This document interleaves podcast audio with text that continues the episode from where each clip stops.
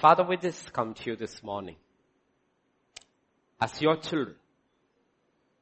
Your word says the whole family on heaven and earth bow their knees, acknowledge your name, that you are our Father. We are coming to you as children, as sons and daughters. For the exhortation through your servant Solomon is, son, daughter, listen to my words. So we come to you, Lord, with the attitude of a child, of a son, of a daughter, so that we may hear what you are telling us, what you are speaking to us, what you are exhorting us to be.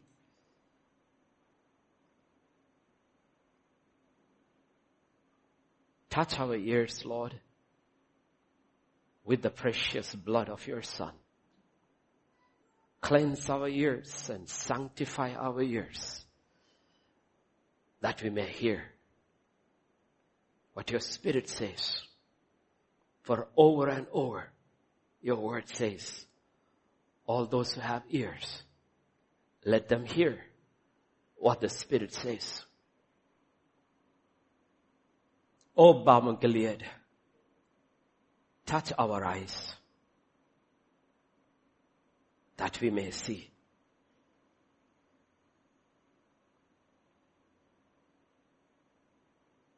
You told the last days church, Laodicea, to buy from you for their eyes because they were blind. They could not see. Touch our eyes, O Lord, that we may see our own true state and also what is coming. Touch my lips, Lord. Sanctify my lips with your fire. Cleanse it first. Then Lord, I pray, grace be poured upon my lips.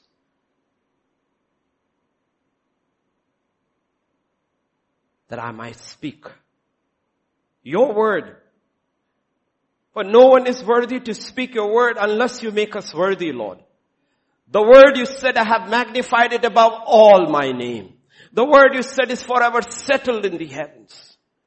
The word you said was in the beginning with the Father.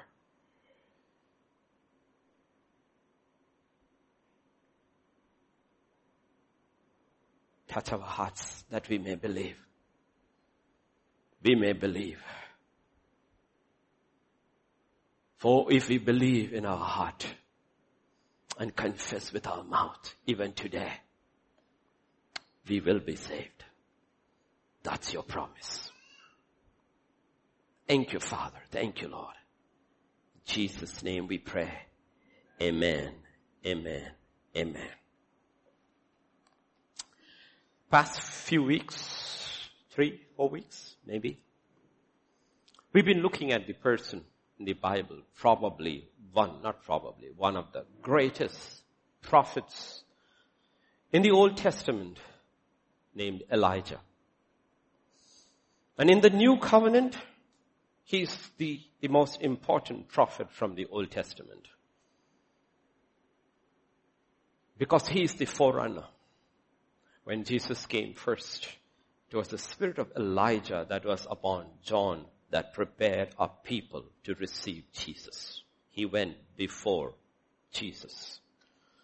Before Jesus comes a second time to establish his millennium kingdom on earth. Nobody knows when. No date can be set because he himself said, no man knows the day or the hour. So nobody can set a date. If anybody sets a day, it's false. Okay? All we can do is use the discernment God gives us and read the signs. But before He comes to set His kingdom, His everlasting kingdom on earth, again it's the spirit of Elijah that will come. And then finally in the middle of the tribulation, I believe Elijah will be one of those two witnesses who will literally stand on earth, given power to a man like never before. It's kind of the power that both Moses and Elijah had in the, and Elisha had in the old covenant combined. If you read that portion, the kind of anointing and power that is delegated to those two witnesses, unbelievable. So Elijah is important. Okay. And if you look at the ministry of Elijah, whether it's in the Old Testament or in the transition period from the Old to the New as Jesus is on earth, and then at the end, as prophesied by the apostle Malachi. It's one purpose, to turn the hearts of people. Turn the hearts of the fathers to the children and turn the hearts of the children to the fathers before the day of the Lord. It's to prepare. Prepare. Last week, if you listen when you get time, I know some of you are really busy. Some of you are not busy. Some of you are really busy. But when you get time, go through the messages. Make time. Okay. Ultimately, our entire life is about two days. Just two days. The first day is called the day of death. It's appointed unto every man to die once. The next day is the day of judgment. Our entire life comprises of these two days. All that we are hearing, all that we are seeing, all that we are doing is a preparation to that day. It's appointed unto every man to die once. Except that select few who will be alive when he comes. And as the word of God says, who have been found worthy to escape all these things and stand before the Lord. They will not die. Everybody else. Everybody else. So whole of life is a preparation for that day. the day of death and the day of judgment. So it matters how you die. Really matters how you die. Live well, die well.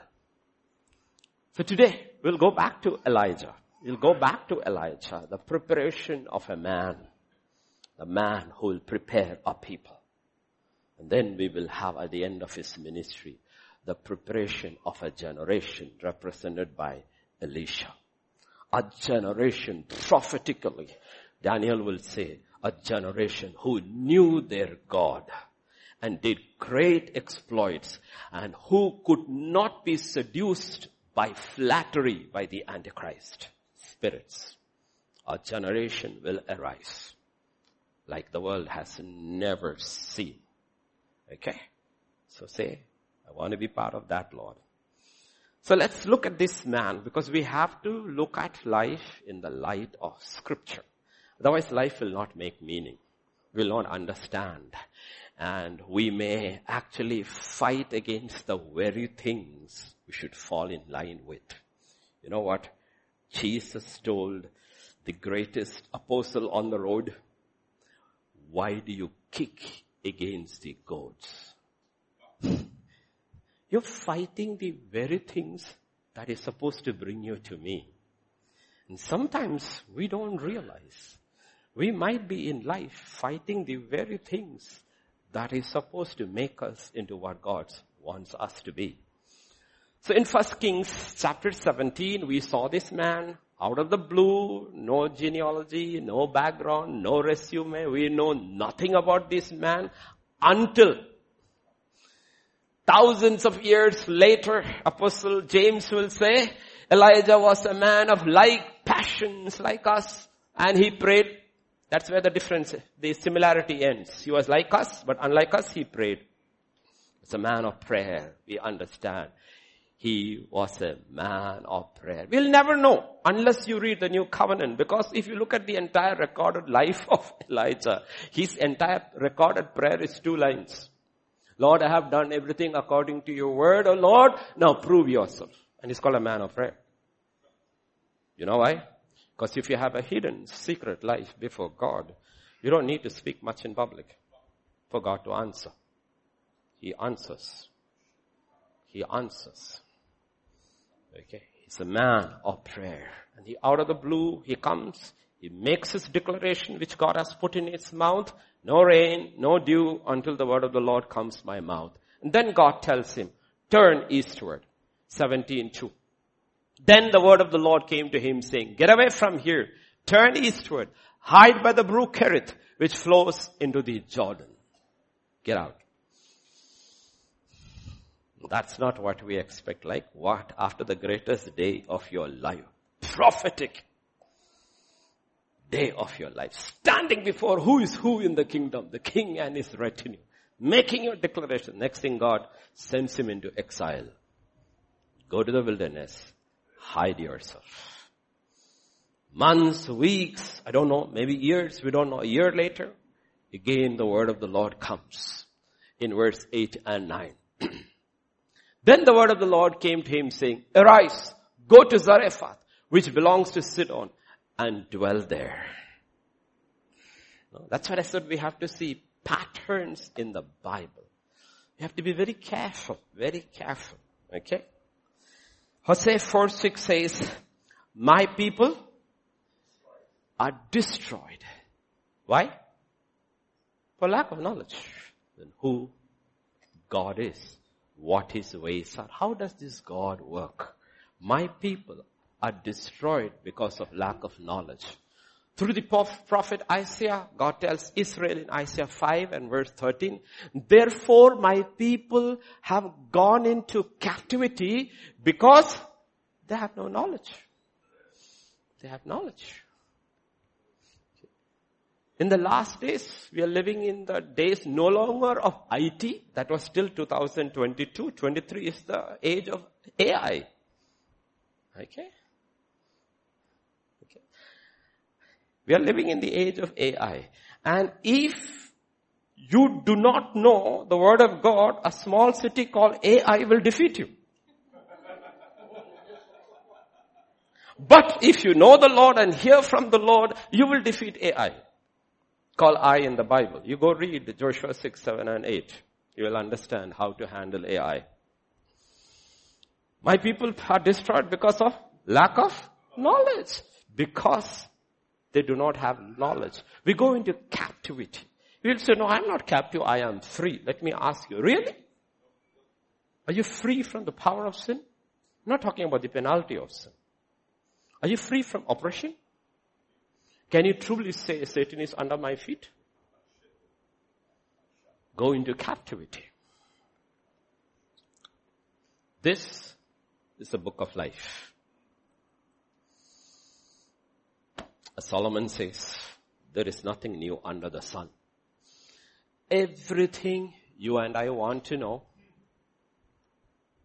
how to overcome in life, end up in eternity as an overcomer, is found in one book. One book. That's why it's called the Bible. It's called the Bible. What does Bible mean? No, that we know. That is a uh, basic instructions before leaving earth. Okay, that's, that's a, it's in humor or seriously. But what does the word Bible mean? The book. It's a book.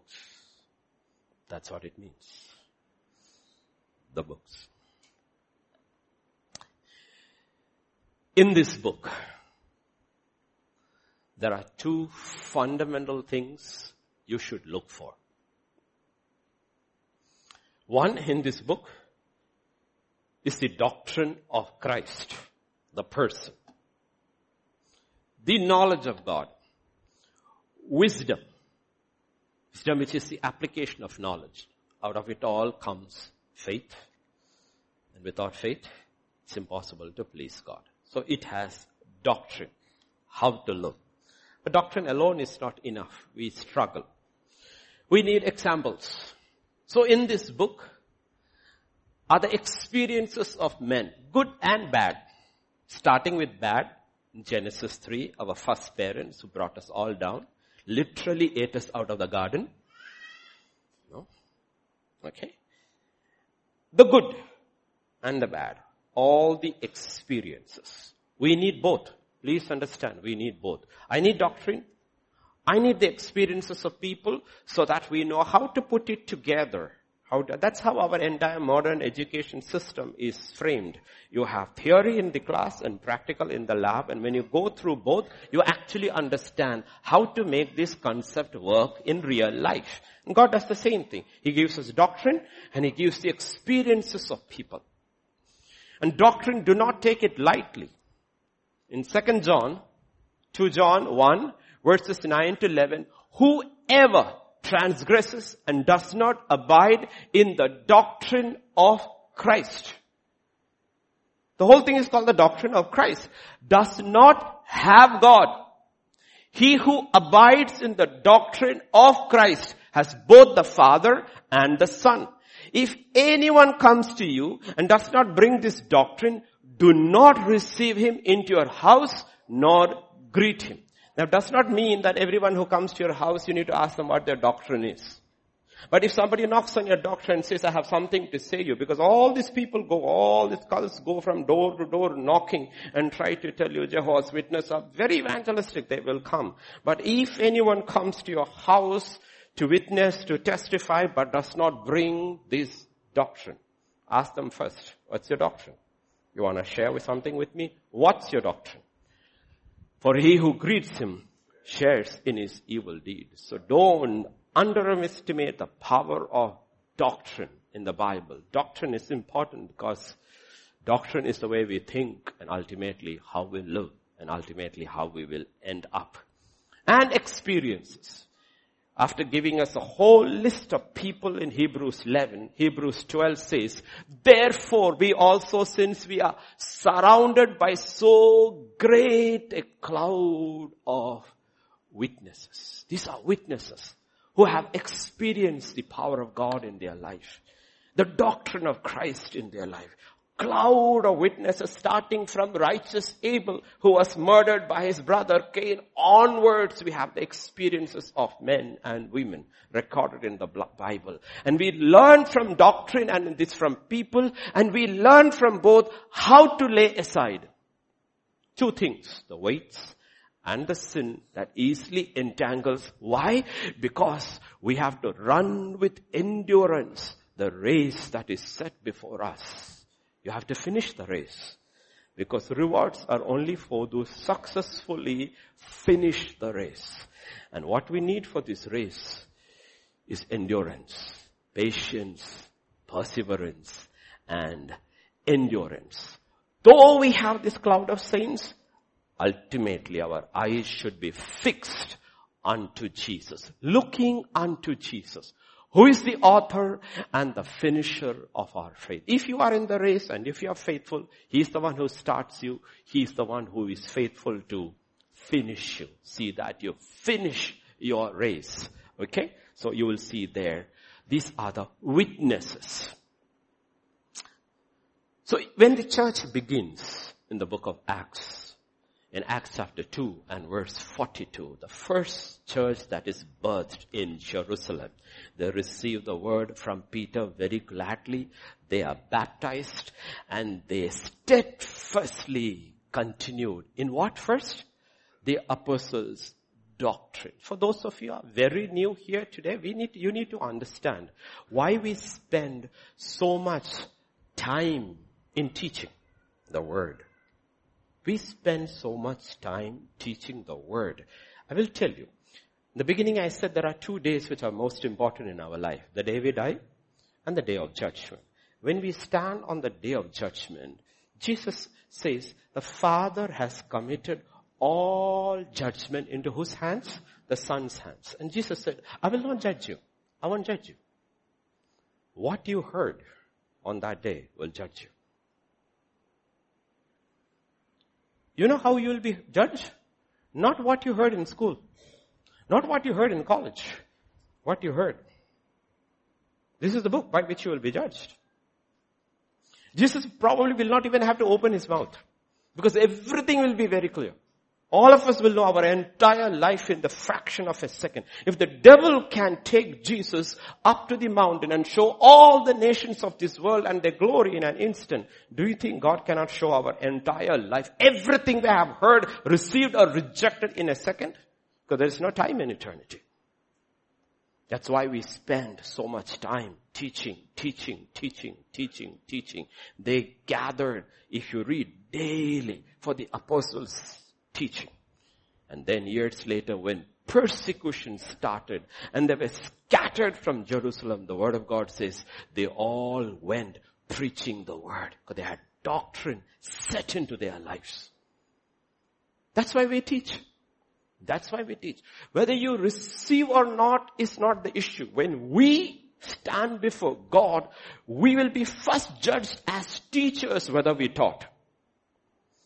Then we'll be judged as teachers whether we believed. Okay. So we, each one has to be faithful to what we are called to. So we need doctrine. Remember, we need doctrine.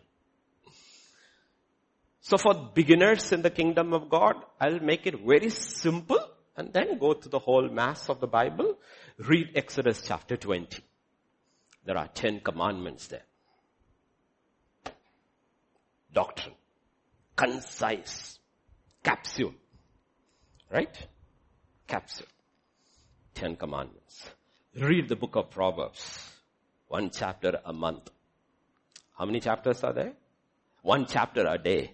How many? 31 chapters. It's concise wisdom of God. You get the daily readings. You see the get, it's very concise.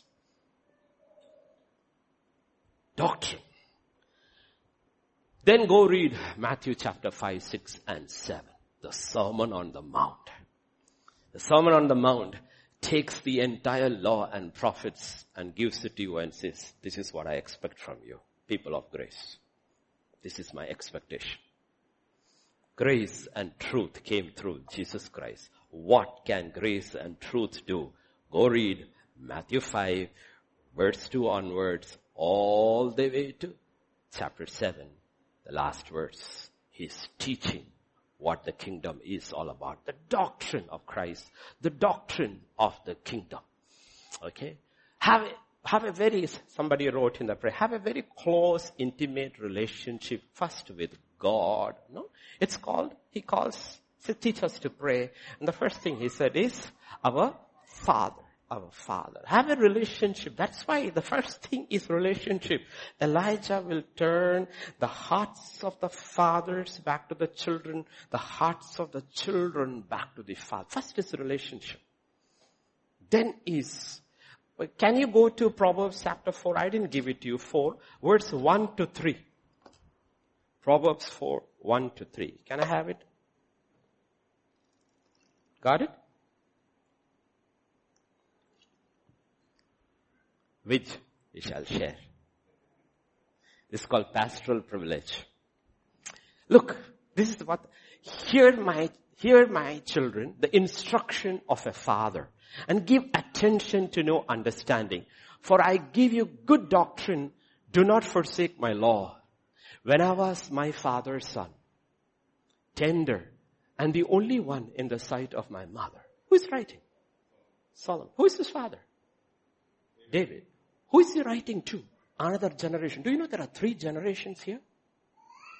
David, Solomon, and to somebody else he is writing. And do you know there is a word that is used here? Tender.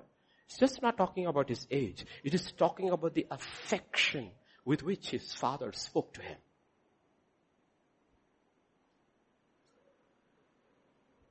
Okay.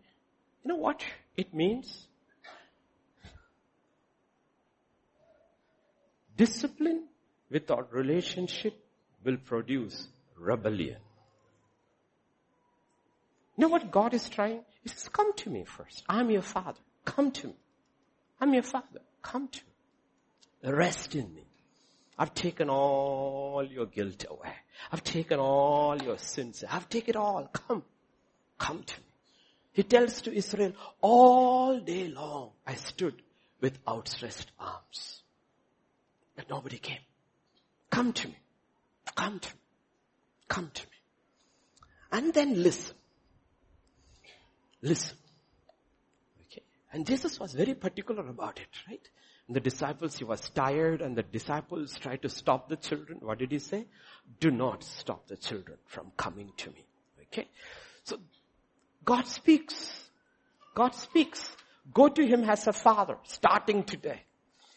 Go to Him as a father. Let Him comfort you. Then listen to His words and read this. Faith comes from hearing. But hearing comes from the Word of God. This is the Word of God. In Greek you call it logos. And the hearing part, we call it the living word or rhema. But rhema cannot come without logos. Rhema will never contradict logos. Cannot. Get this because in the last days be very, very careful. Because when Jesus went up the mountain and his disciples asked him when they're coming out of the uh, temple, he said, what are the signs of your coming? He said over and over, beware of deception. And every deception begins with these words, God said. Or did God say? And that's supposed to be a rhema. In Deuteronomy chapter 6 and verse 4, Hear, O Israel, the Lord our God is, there will be no contradiction between the Father, the Son, and the Holy Spirit. There will be no contradiction between Logos and Rhema. There cannot be. In the beginning was the Word, the Word was with God, and the Word was? And what did the Word say? In Hebrews 10 and verse 7. In the volume of the book it is written about me, behold, I have come for what? To do your will. The Son, that is the Word, will never contradict the Father. How can the Son contradict the Father? The Spirit will never contradict the Son and the Father. What does Romans 8:27 say? Even the Spirit makes intercession for the saints. How? Only according to the will of God. There's no contradiction in the Trinity. So in the last days, be very, very careful. If you hear something, if it contradicts this, God didn't speak. He did not speak. Why? Because it is written.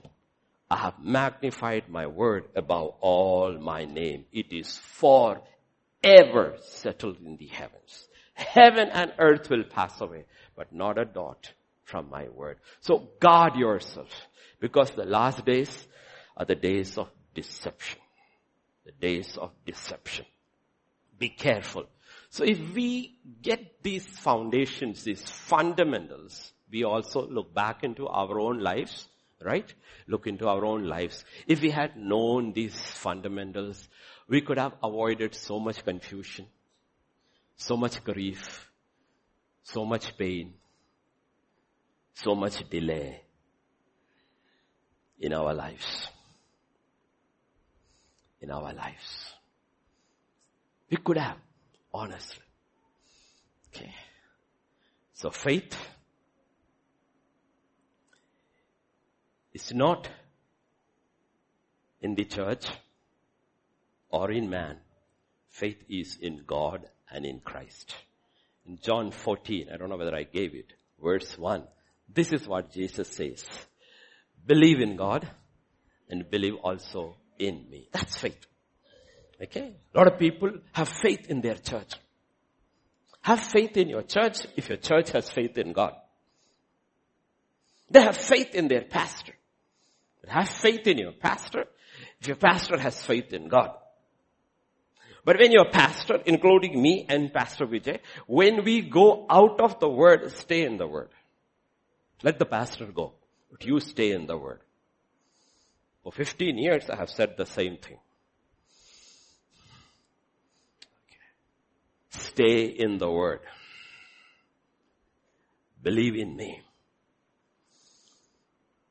So when God sent His Son, other than the big purpose, that is atonement, the other primary reason He sent is that we would know how to walk in the Word, how to live this life of faith, how to live in the Word. That's what John 1.14 says.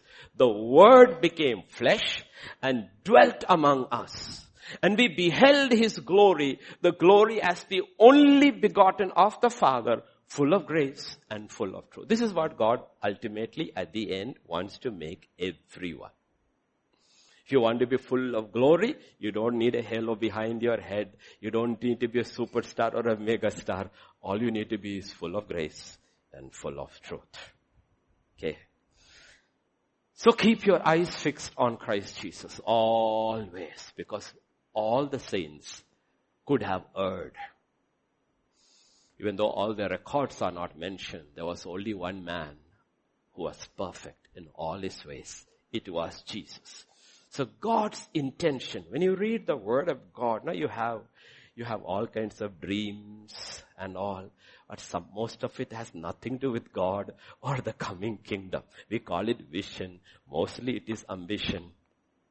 And we make decisions based on ambition and say, God told me. Years later, by the time we realize what a goof of I made, you have lost so much time. But God being so patient and merciful will still pick us up, wipe those tears and wounds and get us back on, on track. That's what I said. What an awesome God. But his intention has never changed. What is his intention? Romans 8, 29. Understand, this is his vision for everyone. Whom he foreknew, he also predestined. Put this thing over there, mark. To be conformed to the image of his son. To be conformed to the image of his son. He's relentlessly working on us. The story told about Michelangelo, probably the greatest sculptor ever. He was working on a statue. Okay, you know those days in Italy, you have patrons who are big lords because they had the money and others had the talent. So you need a patron. His patron was walking by and he was working on his statue. And the patron looked at it and said, oh, look at the nose. Just made a comment. Look at the nose. Michelangelo looked at the nose and he realized the nose. Something wrong with the nose. The patron went somewhere, came back eight hours later. And you know what Michelangelo was doing on for eight hours? Working on the nose. His patron did not like the look of the nose. The artist for eight hours was trying to fine tune the nose. God has already decided whom he foreknew. He has already predestined. This is my destiny. You know what destiny is? We are destiny's children. And this is my destiny. All he foreknew. He has already foredestined what? We will be conformed to the image of his son. You can block him, you can oppose him, you can fight him, but it's better to fall in line. Predestined. No, it's an awesome word, right? We are all predestined people, foreknew by God. David understands these mysteries and he's like, he's writing this psalm with his mouth open. Psalm 139 verse 16. Your eyes saw my substance being yet unformed. He says, even before I was really formed in my mother's womb, you saw me. What else you saw me? And in your book, they were all written. The days fashioned for me. What's the day today? 18th of? Do you know in God's book for everyone, 19 is already recorded including what all, each one of us will do. Everything is written. 19th, 20, 21st, 22nd, till the day we die, everything is already written. Because whom he foreknew, he has already predestined that they will be conformed to the image of his son. That's what he's saying. As when as yet there were none of them. None of them. This is who God is. It is from these words we receive our comfort. In Romans 15 and uh, I think it's verse 4. Did I give it? 15 and verse 4, the Bible says, whatever things were written before were written for our learning, that we through the patience and comfort of the scriptures might have, that's what, That's what scriptures, when we go through the doctrine, go through the experiences of people, tally with ours, and where they agree we are good, where they don't agree we ask God's grace to keep changing, you know what it gives us? It gives us hope. It gives us patience. It gives us comfort. It gives us hope. It gives us hope. Because that's our destiny. That's our destination. If you do not know your destination, how will you know your destiny? Do you know one day, that's what I'm dealing with in Nepali church, Genesis 16. One day, Abraham created, goofed up his home. And Sarah is acting like a typical Indian mother, chases the servant maid out of the house. Because servant maid also, her tail went up. Sarah decided, I'm gonna snip your tail off. Hajira, as we say in Hindi, Hagar ran. And when she runs, the angel of the Lord meets her and asks a question. The question is this. He said, Hagar, Sarai's maid, where have you come from? Where are you going? The sixth question God asked in the Bible. Do you know where are you from? Do you know your destiny? Do you know where are you going? Do you know your destination? Or are you like Albert Einstein? Albert Einstein got into a train and he lost his ticket. The ticket conductor came and said, sir, your ticket. He searched in all his pockets everywhere. Then he got on his four knees, uh, on two knees. He was looking under the seat and the conductor said, sir, it is okay, sir. We all know who you are. Sir, it is okay. You don't need to look for the city. He, he said, dear sir, I know who I am. You know I am, but I don't know where I am going. I'm looking for the ticket to find out where I am going. Do you know where you are going? God's children, do you know where you're going? Are you ready to go there? Are you prepared to go there? Whole of life after salvation is a preparation for that destination. We got out of this world. The children of Israel got out of the promised land and they were all, out of Egypt, sorry, out of Egypt and they were on the way to the promise. The destiny and their destination was the promised land, a land flowing with milk and honey. God saved us out of this world. Where are we? Next time you have a funeral like we had on May 25th, read what is written on that van in which the mortal remains goes. Heaven bound services. That's what the church is. This is it's a heaven bound services. We are preparing you to go to heaven. Heaven bound services. That's where we're going. But you need to know what you are going to be there so you know what the preparation is like. It's not like today you do B.Pharm and you end up in IT. You do MBA and you're doing something else. You studied one thing, you're doing one thing. No. God doesn't do like that. He's not filling empty slots over there. He's preparing a set of people. In Revelation chapter 5, 1, 5 and 6, 5 talks about how the blood of Jesus has washed us from our sins in His own blood. And then says in 6, He has made us.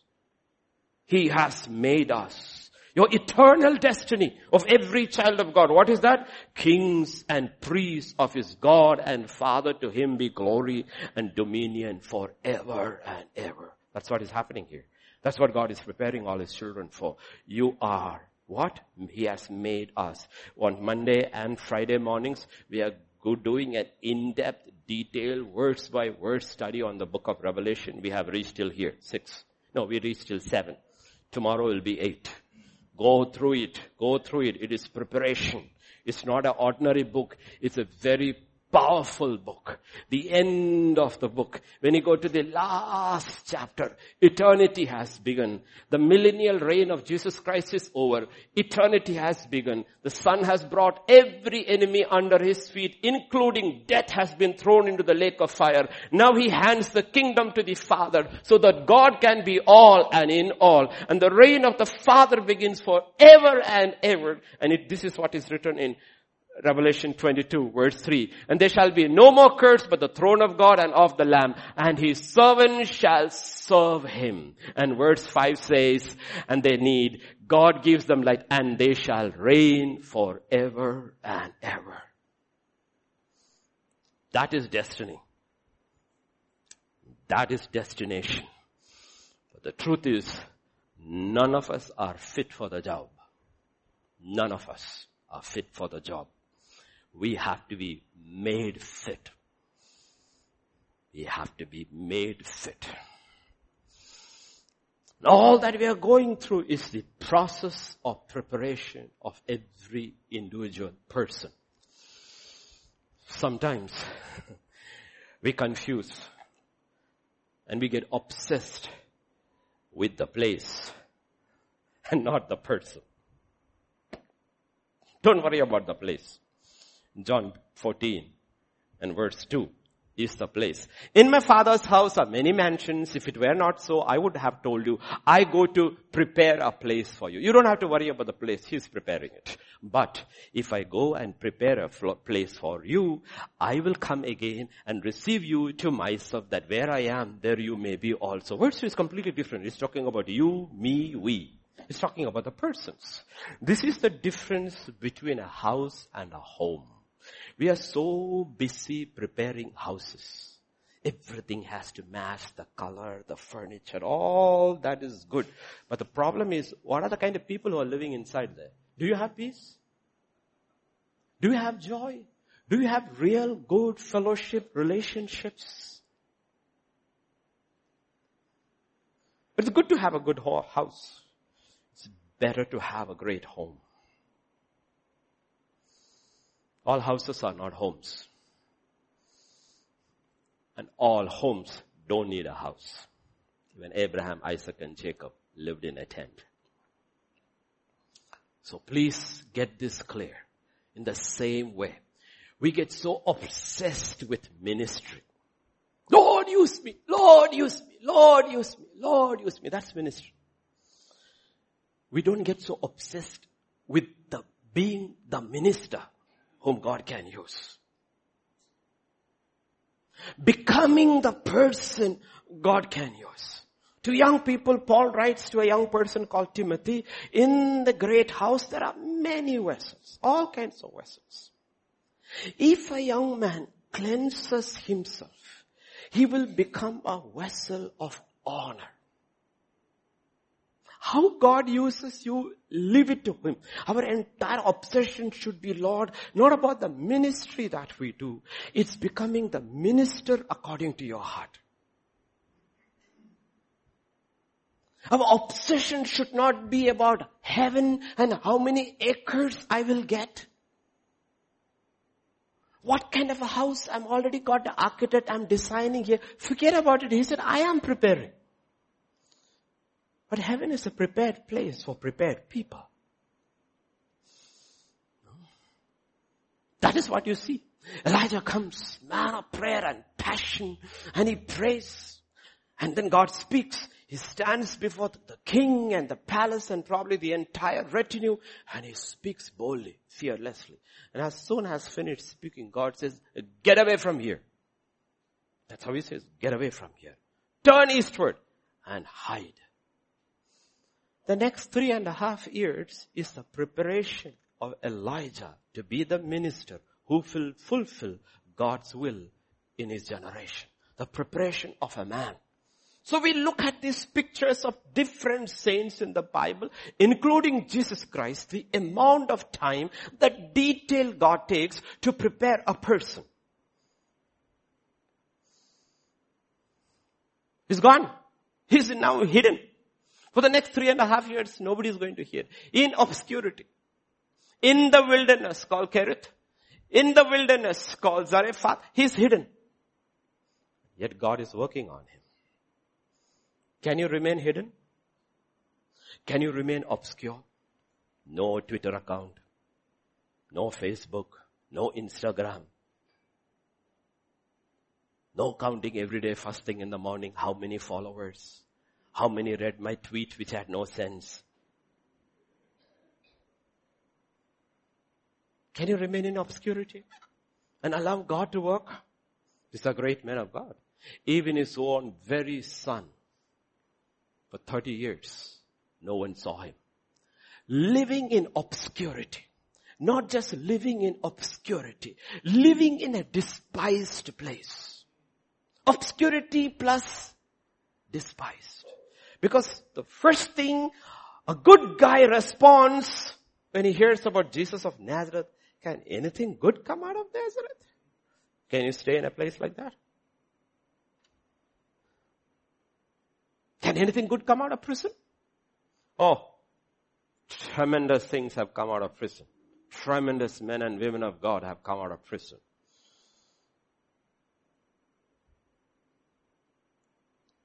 God didn't even change the format for his own son. Hebrews 5 8 writes like this, though he was a son, yet he learned obedience by the things which he suffered. That's why the prosperity gospel is so popular because in the prosperity gospel there is no preparation. There is no suffering. Name it, claim it, and blame it. Nothing there. And those churches are packed. There is no demand except for money. There's no demand. Nobody is being prepared for anything. Everything is earthbound, not heaven-bound services. They hold earthbound services. It's all about now. Be careful. Be careful. It's the making of a man. And what is a man going to eat in the beginning? Bread and meat in the morning, bread and meat in the evening, and drink water from the brook. For how long? We don't know. Until the brook dried. When did it dry? We don't know. Often God's providence in the lives of people who have surrendered to His working does not meet our expectations. Because those who have surrendered to His will and He is working on them, He is not supplying their wants. He is supplying their need. He knows what I need. He knows what you need to be heaven ready. That's why I said, sometimes you are fighting the very things that will make us ready for heaven. Doesn't fit. His providence will never fit our human carnal expectation. Go to Zareph Kerith. I have what? Commanded ravens to feed you and drink from the brook. Lord, what? Providence of God? Ravens? Then after the brook dries, arise, go to Zarephath. What Lord Zarephath? I have commanded a widow, a poor widow to feed you. His providence doesn't meet with our expectations. And so many people are discouraged and depressed, not because God is not God in their lives, because they haven't understood His providence, because He's working on you.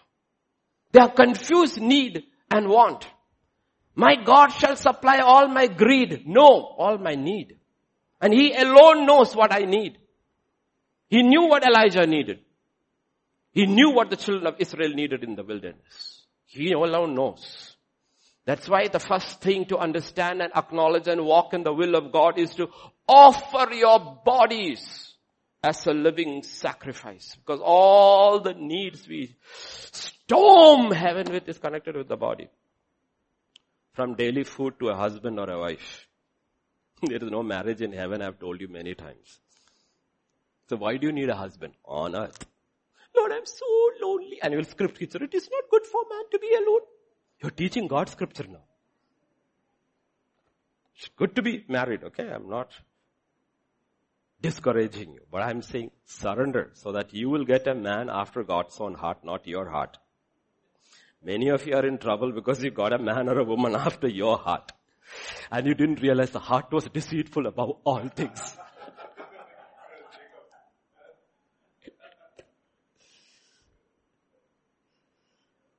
But as a father, He is going to give us what we need and take us on that route.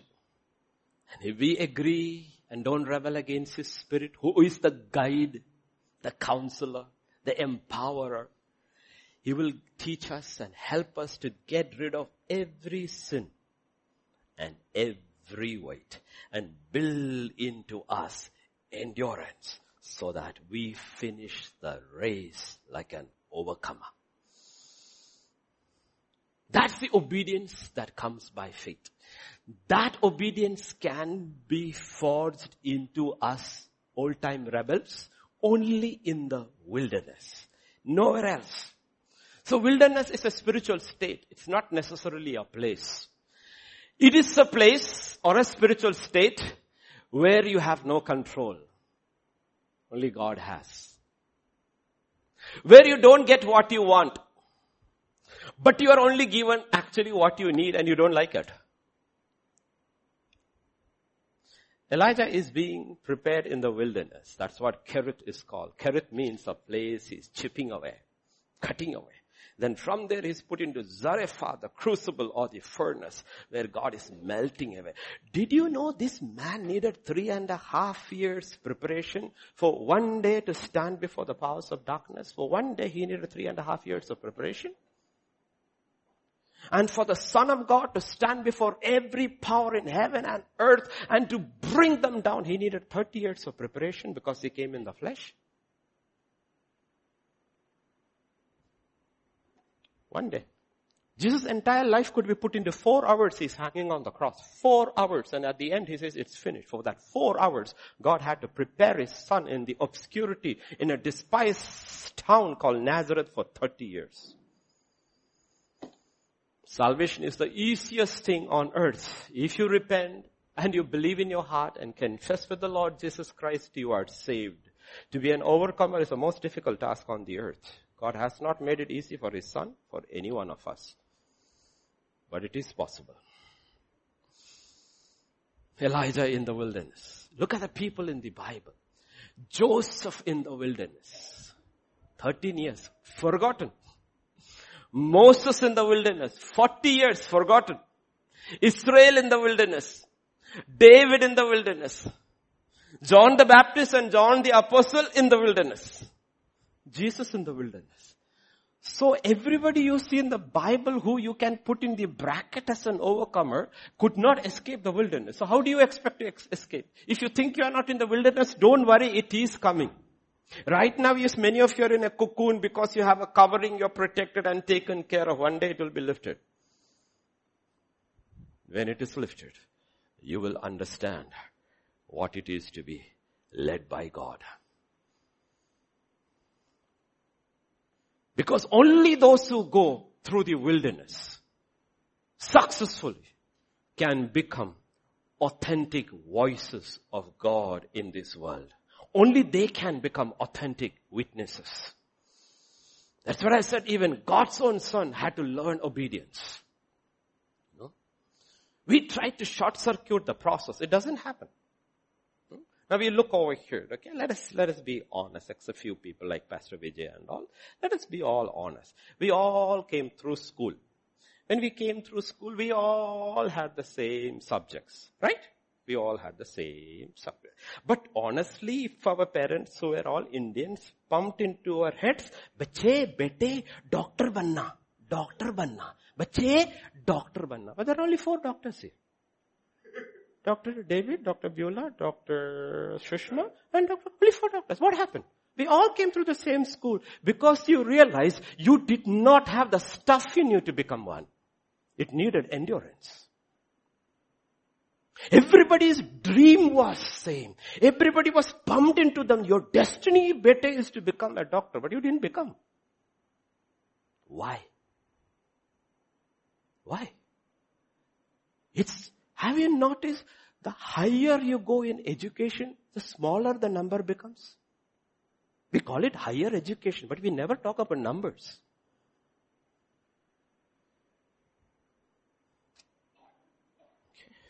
So everybody is got this teaching that everybody is going to be an overcomer, a king forever. Admission is free. Promotion is not. So fight for it. Don't get discouraged. Fight for it. Take your eyes off things that are below. Keep your heart and mind on things that are above. And look through the word. Ask the Spirit. Listen to the teaching and find out what is important for God. That's what Jesus said. Seek ye first the kingdom of God and His righteousness. Don't worry about all these things. It will come. It will come. What you need, I will add. But keep your focus. Put your nose towards heaven. Put your nose towards heaven. He says, look through the experience. In this cloud, you see? Do you see this cloud? Do you see righteous Abel? Do you see Enoch, the first man who was raptured? He had to walk 300 years with God before he could be taken. We always talk about the fact he was taken. But the fact was that 299th year he was not ready to be taken.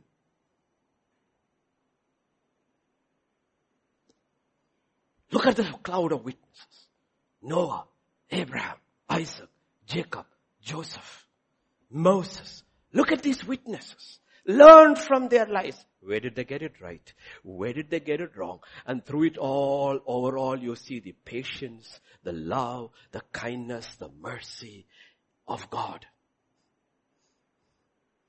Of God. How patient He was. So you have a promise.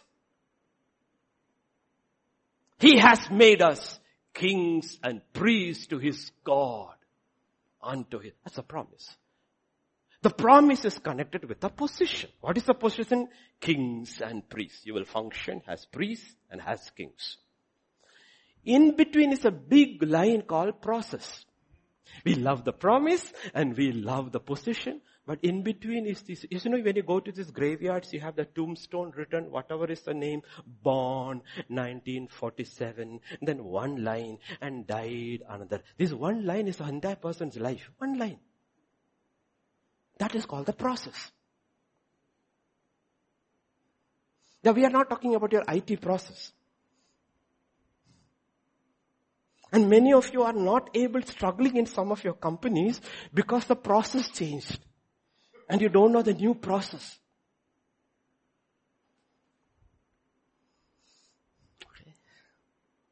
So you got saved. You got so happy, like I was happy the day I got saved and that week I got saved, but I did not know. A stranger who did not, whom I did not know, who knew me very well, got in. That is Malachi 3.2. Who can endure the day of his coming? Who can stand when he appears? For he is like a refiner's fire and a launderer's soap. Who can endure? Who can stand? The launderer, the refiner, as he was called in the old covenant, he comes and Jesus is very nice. He will say, I will send you somebody just like me. You will never be orphans. He will be the counselor. He will be the guide. You know what he is? The refiner and the launderer. He begins his work. And most of us fight the very hands that feed us. We are not fighting the devil. Many, many people in their lives are not in any spiritual battle fighting the devil. They are fighting God who is trying to change them in the image of his only son. So God doesn't short circuit. He doesn't change the process. Look at his own son, how it is written in three different gospels. Okay, Joanne? Okay, three different gospels. Matthew, Luke and Mark. Look at. Then Jesus was led up by the Spirit into the wilderness. Look. Then Jesus being filled with the Holy Spirit returned from the Jordan and was led by the Spirit into, led by the Spirit into the wilderness. And immediately the Spirit drove him into the wilderness. Okay? Can we go to Matthew 1 again? He was led by, he was led up, and he was driven. He was led by the Spirit, led up into the wilderness by the Spirit, and driven by the Holy Spirit into the wilderness. Who is this? The Son. Talking about Israel in Deuteronomy 8 verse 1 and 2 where their testing ground was Israel who came out of Egypt, we who came out of the world of sin Every commandment which I command you today, you must be careful to observe that you may live and multiply and go in and possess the land of which the Lord swore to your fathers. You shall remember the Lord your God led you all the way these 40 years in the wilderness. For what? To humble you and to test you to know what was in your heart. What was in your heart? What was in your heart? See, only the wilderness will reveal what is in our heart.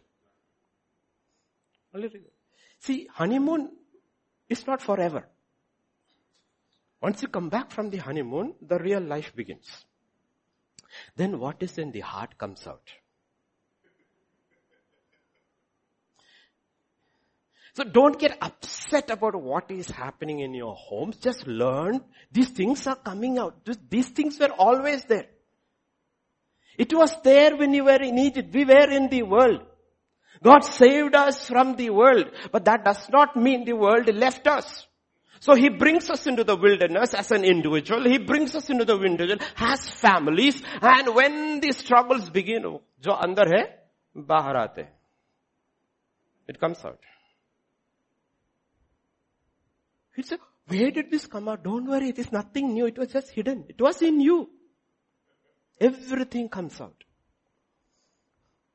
Remember that old illustration I showed you? I got a young man to come here with a full glass and then I came and I told him to come and hit, push me and the water spilled. Water was in my hand, spilled on my shirt. And then I asked you all, why did the water spill on my shirt? And you all said, because he pushed me. I said, no, it is not because he pushed me, because it was water in the glass. If the glass was empty, he can do whatever, nothing will spill on me. So people who push you, God uses them to show what is in you. It comes out. And you need to realize, thank you Lord. Oh, I didn't know this was inside me. But you can push the son of man to the extreme, strip him, make him naked, whip him, nail him on the cross. He opens his mouth and forgives his enemies. Because what was in came out. Every time he opens his mouth, in extreme circumstances, what is in is coming out. That's why we are in the wilderness. That's why we are in the wilderness. God has to take every child of His. There is no shortcut called Egypt to promised land. No shortcut. The question of how long you will be in the wilderness is determined by two parties. Sometimes with a servant of God, it is decided by God. Sometimes it is decided by you. It was a two year journey, it became 40 years. Became 40 years. So the question is this.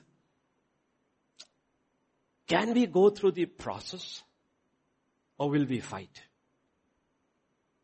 Look at Nehemiah chapter 9, 19 and 20. Yet in your manifold mercies, you did not forsake them in the wilderness. The pillar of cloud did not depart from them by day to lead them on the road, nor the pillar of fire by night to show them the light and the way they should go. And verse 20, you also gave them your good spirit to instruct them. So they too were led in the wilderness by the Spirit, by the same Spirit who led His Son into the wilderness. So is God partial? No, He's not. He's not. It was the same Spirit.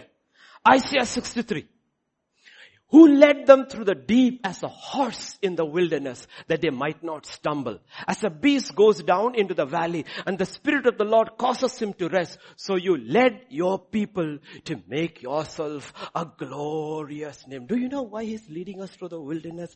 So that when we come out the way we should come out, he receives glory so that he can say, this is my son, in this is my daughter in whom I am well pleased. He receives glory.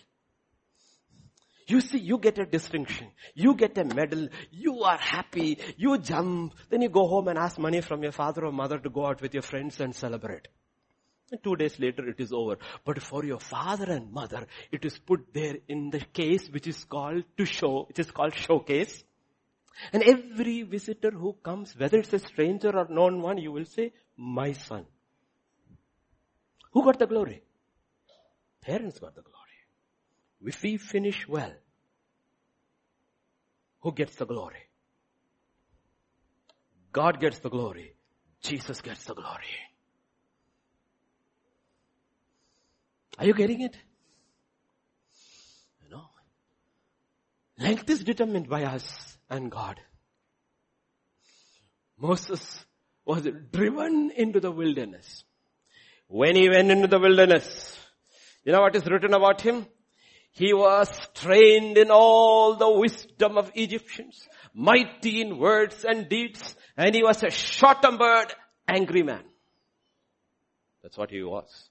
When he came out of the wilderness, 40 years later, it is written, he was the meekest man on earth with whom God could speak face to face. The question is, what made him meek? The wilderness. The wilderness. Joseph was in the wilderness of Egypt.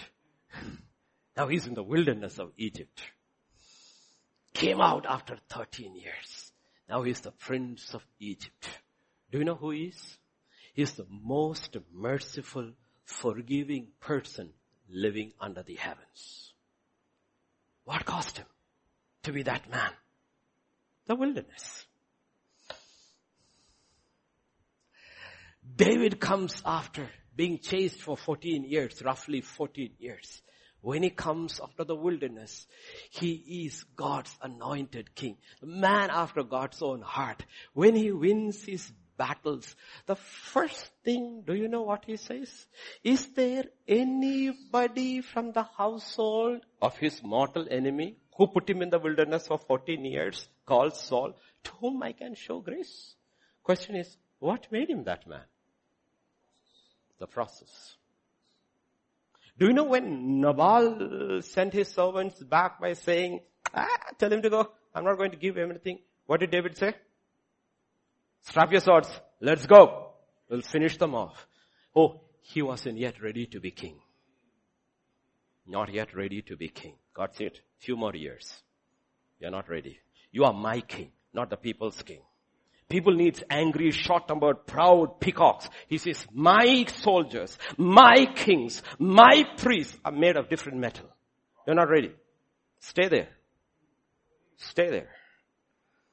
So learn through these people so that you are able to identify, okay, I am also going through a wilderness season. I feel abandoned. I feel alone. I feel despised. I feel nobody cares. All my dreams have gone down the drain. What is happening?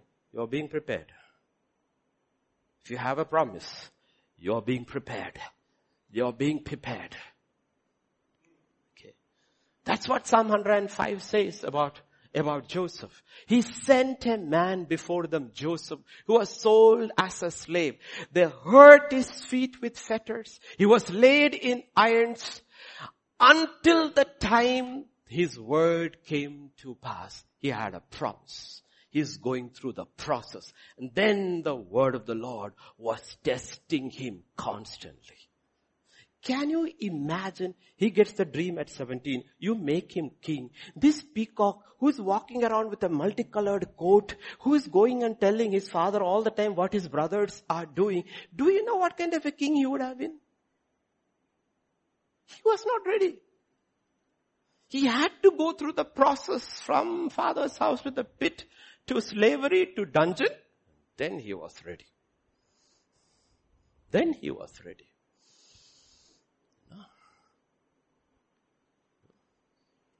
That's the same thing. Moses who thought he could do everything, when God came to him, he said, I can't do anything. And God asked him just one primary question. What is the question? What is in your hand? Hmm, my shepherd's staff. I don't. We know, by now we know what happened. But read those two verses, Exodus 4, 17 and 20. You shall take this rod in your hand with which you shall do the signs. How will you do the signs? With the rod. This is the rod. With this rod you shall do the signs. And verse 20. And Moses took his wife, his son, set them on a donkey. He returned to the land of Egypt. And Moses took the rod of. So this, what is this rod of God? New revelation. The rod of God is the sum total of the experiences of Moses of 40 years in the wilderness, which God will use for the rest of his life to lead his people and bring them out of bondage. That's your wilderness experience. The rod of God. Take it and get my people out. Because for 40 years, that's what he has been, the shepherd. God says, in the wilderness, I prepared you. That life of in the wilderness, where you have learned to become my man, that is what will do signs and wonders. You know what's the wilderness? Wilderness is place the old man dies. Old man will never enter into the promised land. The old man will never enter into heaven. He has to die. He has to die. And the place where he dies is called wilderness. You know David? All those years David, before he ascended the throne, most of his life was in the wilderness. Do you know what God says in Psalm 78? 1, 2 and 3, 70 to 72. He also chose David, his servant, and took him from where? The sheepfolds from the wilderness. From following the eves that had young, he brought him to shepherd Jacob his people and Israel's inheritance. So he shepherded them according to the integrity of his heart and guided them by the skillfulness of his hand. Where do you learn these things? To become king, God used that wilderness to prepare David to become his king. Do you see that? The pattern has never changed for anybody. anybody. Because I know, because I'm your pastor, I know. And many listening online, you are going through a terrible wilderness, many of you. You don't know what to do. You don't know what to do. My question is, if sin has not driven you into the wilderness, if it is God, hang in there. Allow Him to do your work. Allow Him to do your work. There is something incredible that happens in Mark. These are all, that's why some miracles are repeated in different gospels. In Mark chapter 6, uh, 31, he said to them, that is disciples, come aside by yourself to a deserted place, wilderness, and rest a while, for there were many coming and going that they did not even have time to eat. So departed the deserted place in the boat by themselves. And what happened? But the multitude saw them departing. Many knew him and ran there on foot from all the cities, and they arrived at before them and came together to them. Where are they? All in the wilderness. And Jesus looked at them. The Bible says he had compassion on them. He says, let us feed them. Therefore, the typical two questions. Little boy gives his lunch. Jesus multiplies it. And they were all fed. When they were all fed and finished and departed, one command was given to the disciples. What is that? John 6, 12. He, when they were filled, he said to his disciples, gather up the fragments that remain so nothing is lost. Why? Because that is the bread you received from God in the wilderness. The lessons you learned. Don't, don't lose even a fragment because it is holy.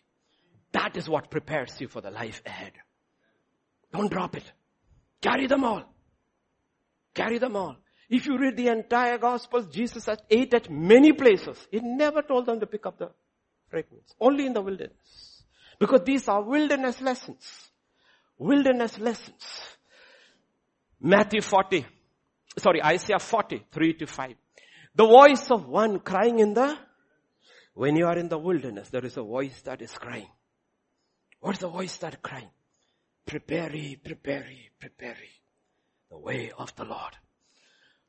Prepare the way of the Lord. Make straight in the desert a highway for our God. Every valley shall be exalted. Every mountain and hill brought low. The crooked places shall be made straight and the rough places smooth. In the wilderness, you see this, you see, all of us who in the bad old days grew up watching movies, no, you don't realize these patterns are always shown in movies. Because movies is actually a mirror of human reality, you know. A rich, proud woman or somebody gets married or get lost in the wilderness or something. And when she is being fed something in a very simple plate and all, first she will say, hmm, no. She's hungry. But she cannot eat because it's below her dignity. So what was in came out. High mountain was discovered. He says it will be brought low. Finally, when your stomach start hitting your backbone, you go quietly when everybody's pretending you're asleep and you go the leftovers and you eat. What happened? In the wilderness, a mountain was brought down.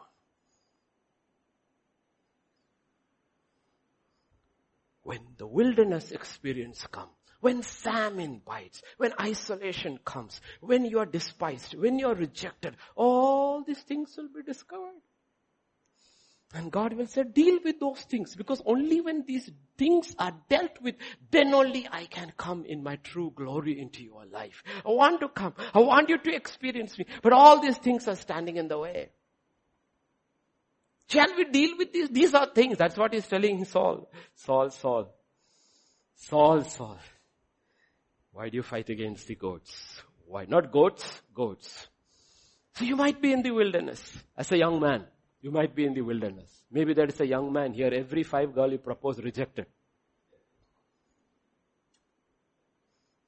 Lord, is anything wrong with me? Why does everybody say no?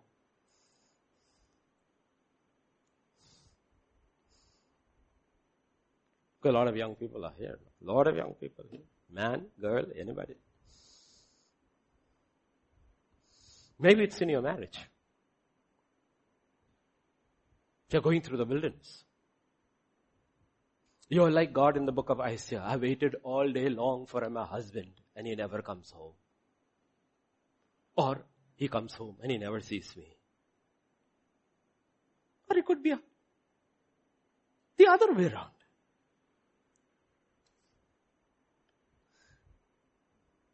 It could be a home.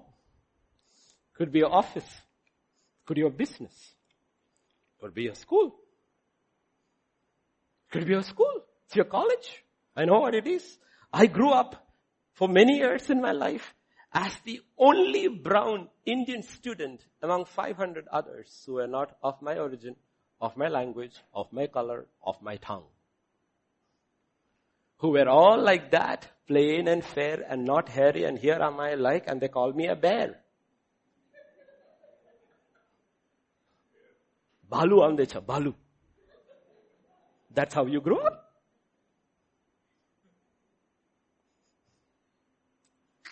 People go through all this. Everybody. You do not realize why these things have to be dealt with is because sometimes these are the things by why reason why you do certain things. And God says, I don't want you to do things. I want you to do things for the right reason.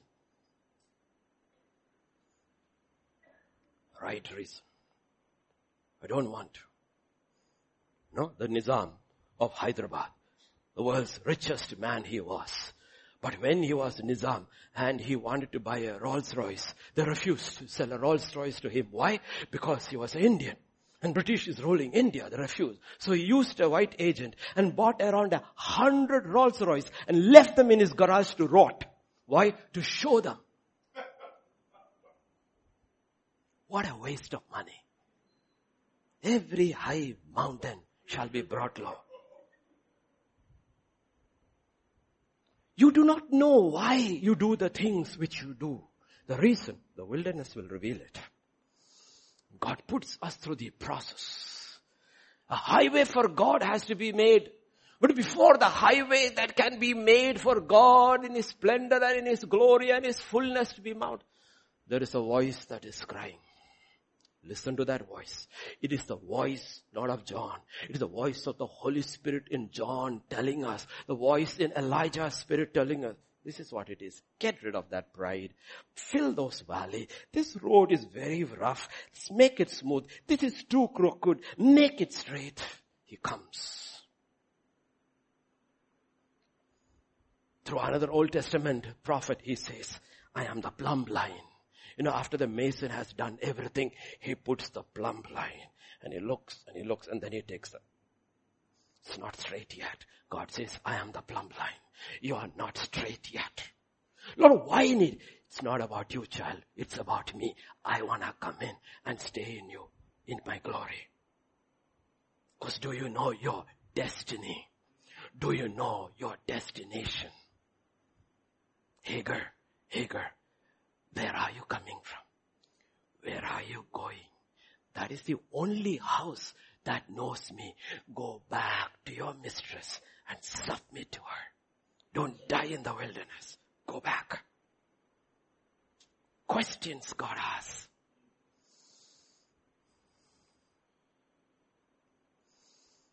In the wilderness, please remember, there are other voices too. Luke 4 verse 3, Jesus in the wilderness. And the devil, who said? Devil said them, when you are in the wilderness, it is not just one voice. There are other voices. Be careful. Learn to discern who is speaking. That's why I said be very careful. Not confusing logos and rhema. Rhema will never contradict logos. This is my assurity. By two immutable things, God has sworn himself. What is the two immutable things? God does not lie. God does not die. Read the book of Hebrews. Two immutable things, unchanging things God has sworn. This is His word. I do not lie. If Logos and Rhema contradicts, God is a liar. And He never dies forever and ever and ever. He has sworn. He has sworn. So be careful. There are other voices in the wilderness. And they can come with nice clerical garbs. Why has America fallen? You know why America fell? Because the church fell.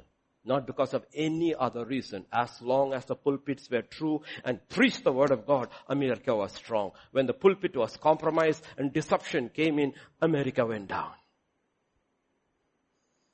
They're still trying every other solution. Political solution, economic solution, military solution. Nothing will work. If America has to right, come back, the pulpit has to be set right again. There's no other way. For God, the solution is always spiritual. It is true as an individual too. The solution is spiritual. Come back to God. Come through the process. Come through the process. There is no other way. There is no other way. So in the wilderness, who is there? The devil is also there. That's why I said, if you have a problem, don't run with it. Because wherever you go, the problem follows you. You can't leave your problem behind and go to Washington. Oh, I am, oh, I've got so much problem in Hyderabad. I'm praying to God for an opening in Washington DC. You reach there, your problem has reached there before you. When you reach your home, how did it reach here? Deal with your problem. That's why he takes you to the wilderness. Matthew 11. I hope my daughter is not listening. She's in DC. Honey, if you are listening, till late night she was chatting with me. She was upset about the kid who died. They were all upset. All the young people are upset. It's not easy to see somebody of your own age, 27 years, his body is found dead. It's not easy. Okay, when people die old, we know they lived a full life, they went in peace. But when a person dies young, it's a tragedy. It's not easy to handle that. So God asked this question. Jesus from the horse's mouth. Matthew chapter 11, 7. They departed and Jesus began to say to the multitudes concerning John, that's Elijah's prototype 2000 years ago. What did you go out into the wilderness to see? Are we shaken by the way? First question. What did you go into the wilderness? When you went to the wilderness, what did you expect to see? What did you expect to see?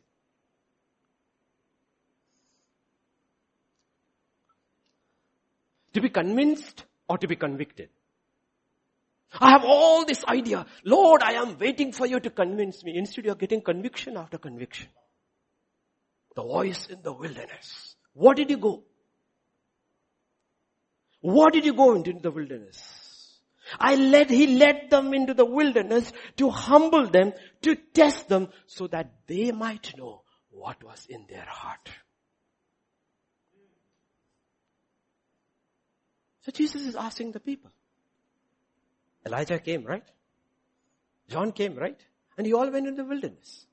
What did you go into the wilderness to see? First question. What did you go to see? To be convinced in your rebellion or to be convicted of your sin?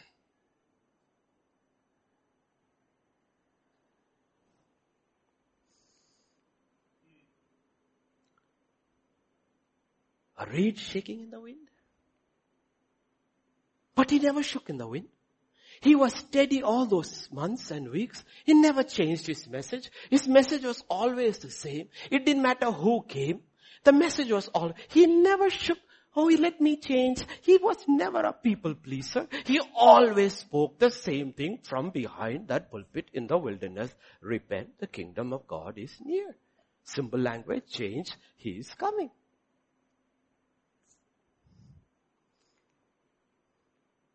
Verse 8. What did you go out in the wilderness to see? A man clothed in soft garments?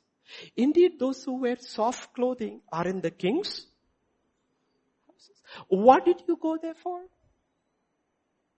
What did you go there for? When you went to the church, what did you were expecting? A message that will tell me and keep me very comfortable and soft clothes. Brother, believe, brother, believe. I see. Oh, I see. Yes, that is Mercedes E-Class you are driving. I see, brother, I see. Poor fellow came on a bicycle, okay? I see you, brother, I see you, brother. Okay. Oh, there is, you are going to get a six-figure salary. But if you believe, brother, put a thousand rupees in the offering. What did you go to see? Some faker? who wears soft clothes? What did you go to see there? He says, no. That's not John. When you went to the wilderness, he's asking us questions. What were your expectations today when you came into the house of God? Oh, pastor loves me. I call him Papu. He's going to give me something nice. I'm giving you very good things, which will change your life for eternity. And I love you. Honestly, if you were to get into my mind and into my heart, I think of nobody in my life except my family and my church, day in and day out. Nobody else. There's nothing else in my mind. I only think about my family and my church, nobody else. But I'm not a reed that will shake in the wind. I'll not change the message. I have to give you what you need and I need, we need, not what you want. Because when you reach eternity, we will realize all these prosperity gospels which are packed to the brim give you what you want, not what you need. Verse 9. What did you go out to in the wilderness to see? A prophet? A prophet? Yes, I say. More than a prophet. More than a prophet. I've been telling for days and days together. One third of this book is prophecy. One third of this book is prophecy. And the final book is entirely prophecy. And a blessing is pronounced not only that all scripture is profitable, but in Revelation 1 3 says, blessed is he who reads, who hears this prophecy and keeps those things which are written it for the time is near. That's why we decided, the Lord decided, go on a verse by verse study of the book of Revelation so that you can be free in my sight. You have prepared your people. And they are blessed if they receive it. What did you go into the wilderness for? Whom did you go to see? A prophet? More than a prophet. Oh, there were many prophets before him. From righteous Enoch onwards, prophet after prophet after prophet after prophet after prophet after prophet says, and they prophesied in so many ways the same thing about the first coming of Jesus Christ. until one more than a prophet came. That was John. He came and said, behold the Lamb of God that takes the sins of the world. The last generation that emerges after the wilderness will be different because they will see him with their eyes. Behold, the lion of Judah has come to take me home.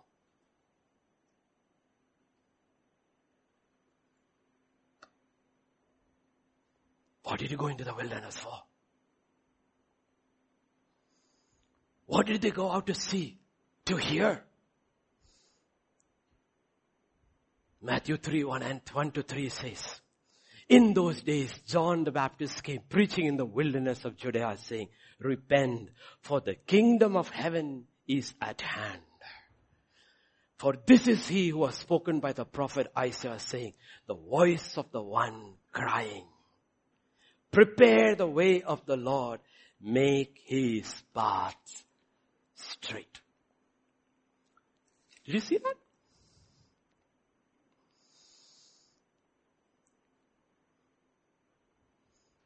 That's the voice. Make the path straight. We are not straight yet. There are so many areas in our life until the wilderness. You may think you're a very patient man until wilderness hits. Then the impatience will come out. You will think where you are very kind man, when you are led into the wilderness, the unkindness comes out. Oh, you think you are very loving until you are reaches the wilderness. Can you pass the wilderness test? Will we die in the wilderness? Or whether we'll come out of the wilderness?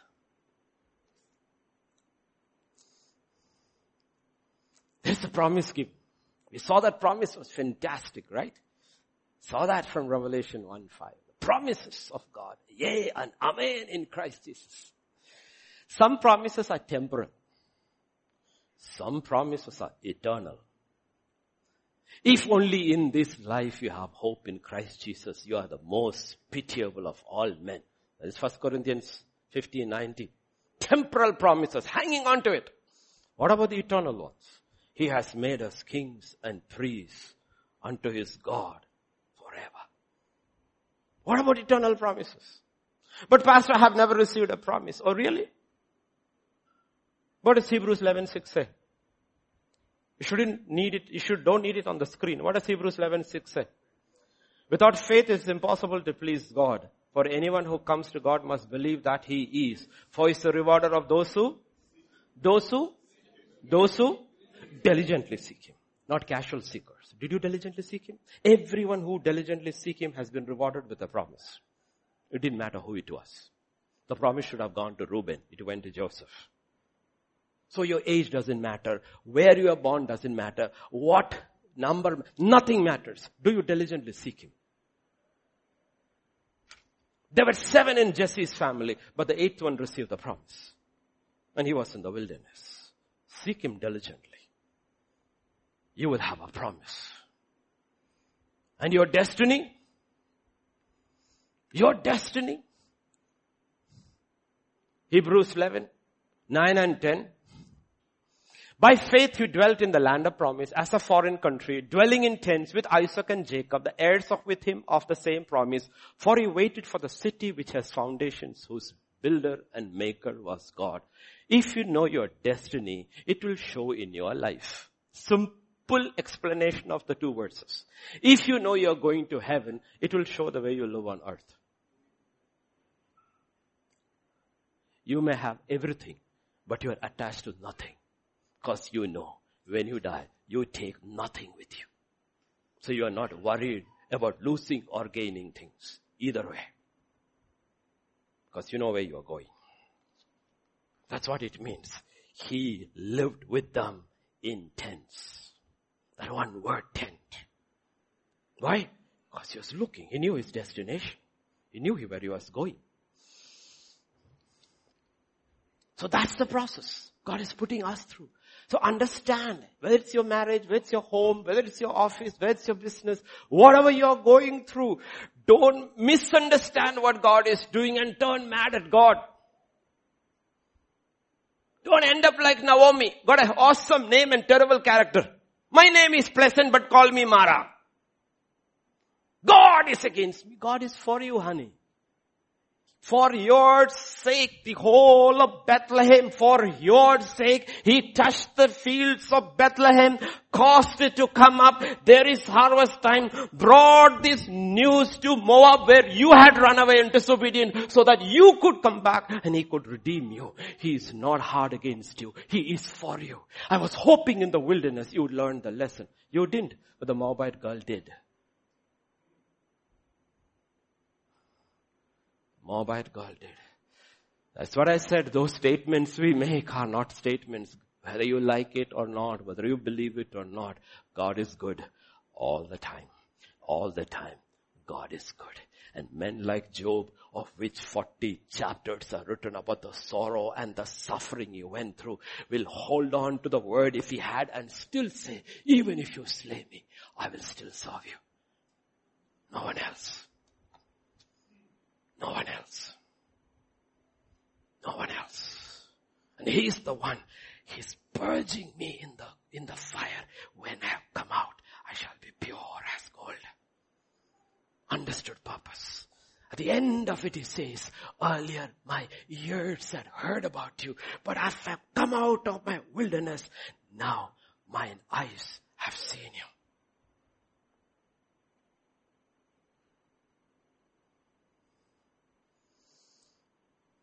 Malachi 3.3.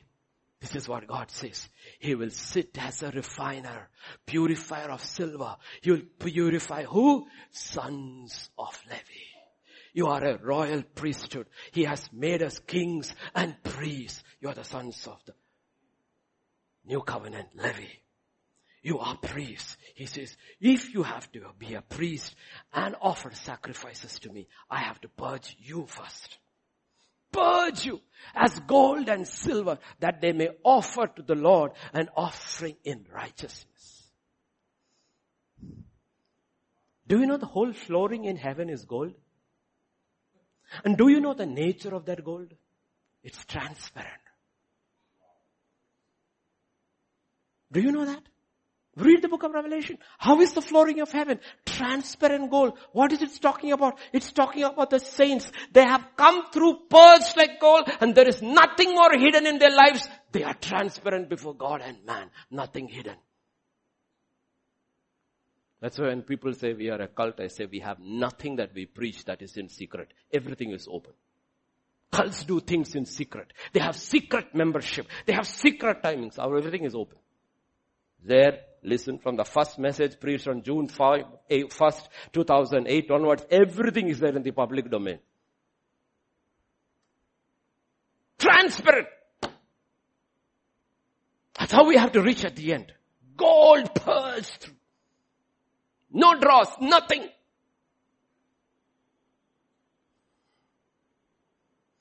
God led them into the wilderness. The, let me change that word the father led his children into the wilderness.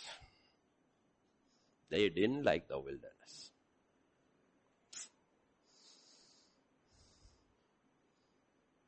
All the way they fought with him in the wilderness. First Corinthians 10 5 gives the record.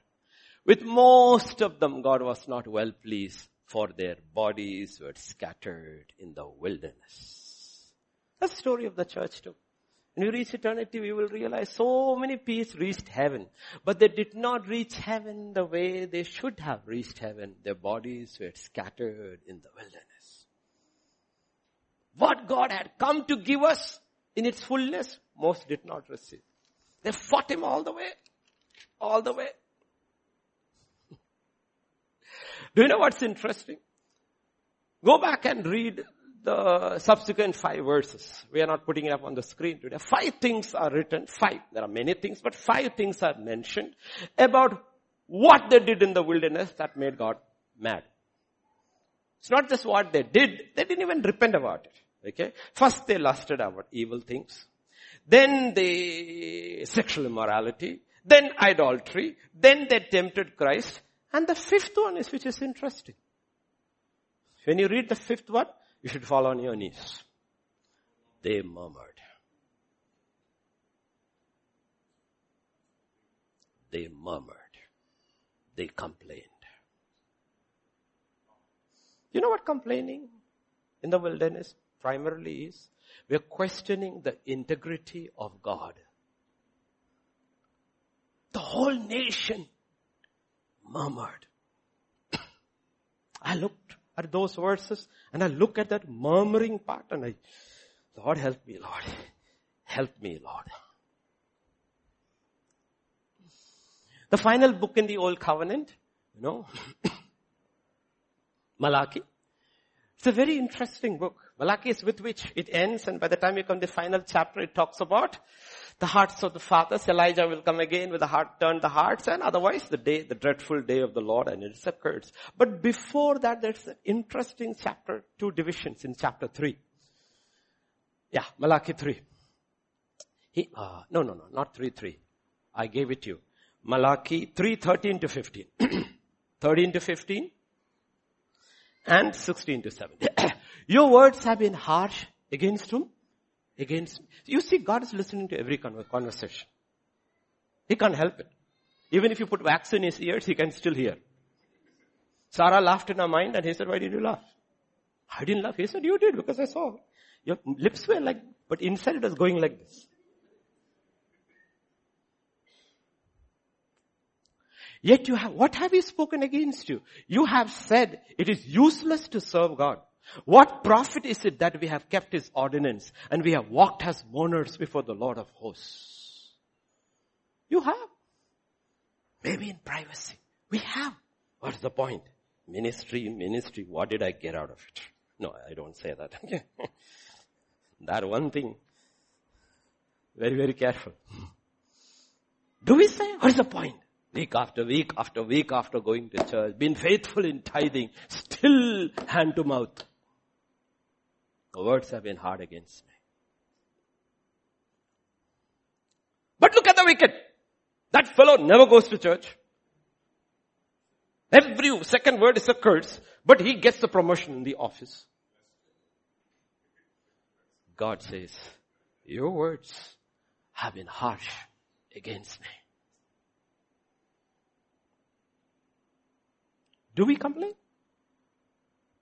Do we murmur? Then there is another group in the same chapter, verse 16 and 17. Then those who feared the Lord spoke to one another. They were, they, they, they are also going through this, they are also same citizens of the same office, going through the same process, but God is listening to them because they feared God and heard them. And a book of remembrance was written. God says, write their words. These are the ones coming through the fire. Write their words down.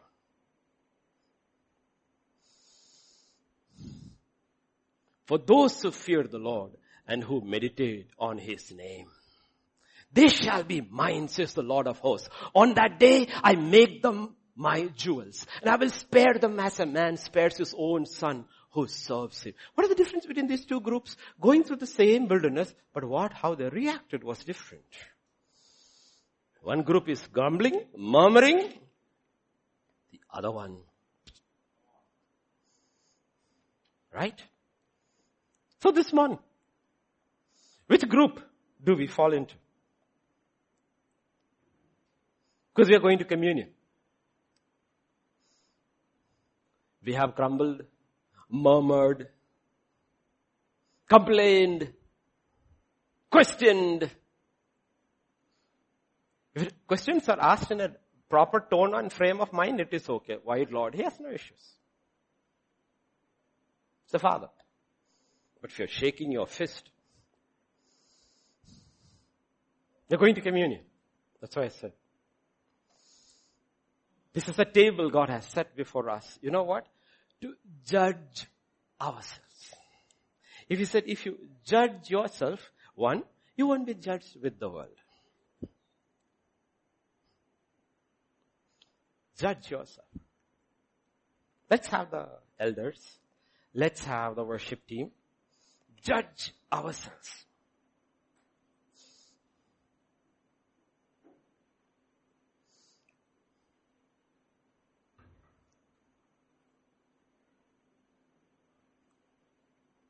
Quickly, quickly move. Remember, we have only one thing in life that is common. Time. The Spirit of the Lord told Philip as the chariot was passing, what did he tell him? Run. And he ran. So he didn't miss his text. Quickly come, quickly come. You have enough? Yes.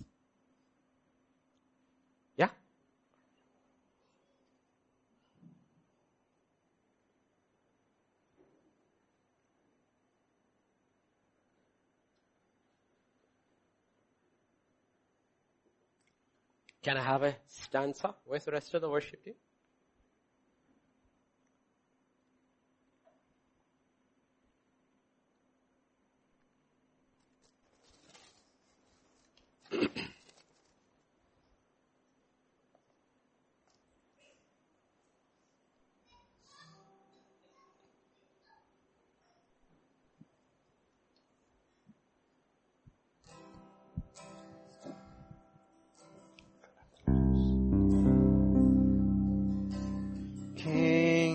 my life, I crown thee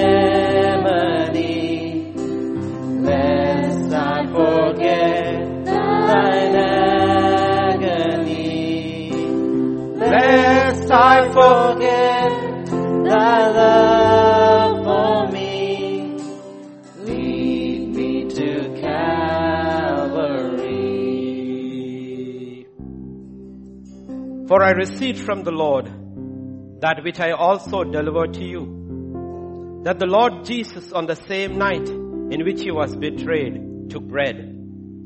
When he had given thanks, he broke it and said, take, eat. This is my body which is broken for you. Do this in remembrance of me. In the same manner, he also took the cup after supper saying, this cup is the new covenant in my blood. This do as often as you drink in remembrance of me.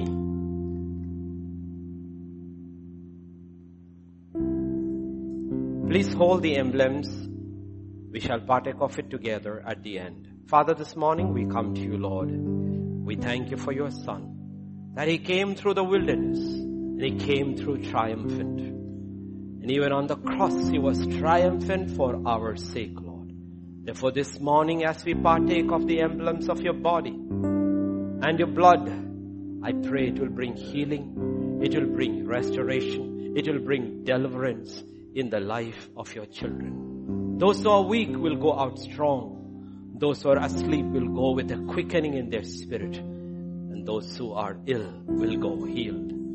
For this purpose the Son of Man came to destroy the works of the devil. Thank you, thank you, Father. In Jesus' name we pray. Amen. Amen. Amen.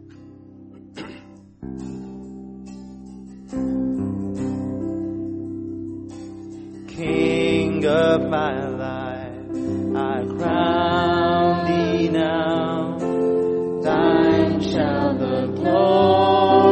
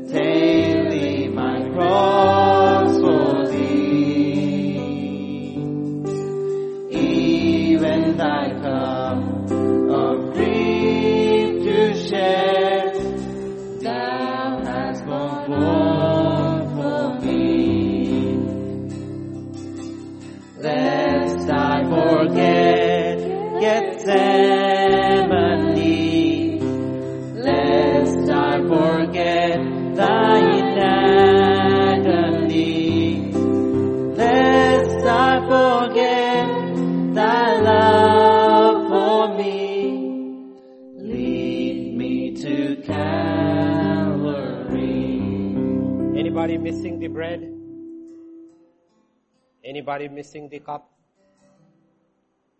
Bread and cup. Cup here, here, Jyoti here. Here, here. On the right. Here, cup, cup. Yeah, bread and cup here. Shall we partake? The emblem of his body are hung on the cross for us. Shall we partake of the emblem of his blood that was shed for the remission of our sins to bring us out of our spiritual Egypt?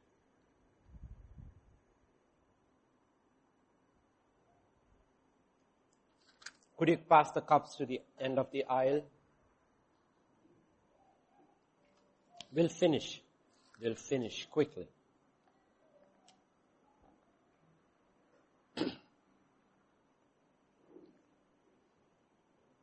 You cannot short circuit.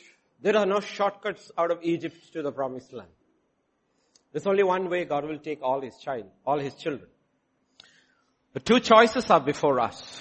One is a choice we saw in Corinthians 10:5. You can choose to die in the wilderness. Or the other choice is Luke 4 and verse 14. What's written? Luke 4:14. And Jesus returned from where? From the wilderness. The power of the Holy Spirit. Two choices before everyone. As we officially celebrate our 15, end of 15 years, whatever you're going through, everyone has two choices. Look here. Your eyes shows you are paying attention. Look here. Unless you have never seen a table cover before, you can look at it for the first time. Look here. It's one thing, distraction. And that too, students are distracted as an ex-classroom teacher. Thank God I'm a pastor, not a teacher. For as a teacher, would be standing by the door. So that you can see everything. That's why I said if you cannot see the teacher, you can go see the world, go stand there. Then the principal will see you. Okay? Two choices before everybody. Either you can die in the wilderness, come out. Power of the Holy Spirit. Three and a half years later, Elijah will come. The power of the Spirit. As one man stand on Mount Carmel against the king, the people, the powers of darkness. One man. Ask the question, where did this power come from? Why could God endue a man with that kind of power? Because he came through the wilderness.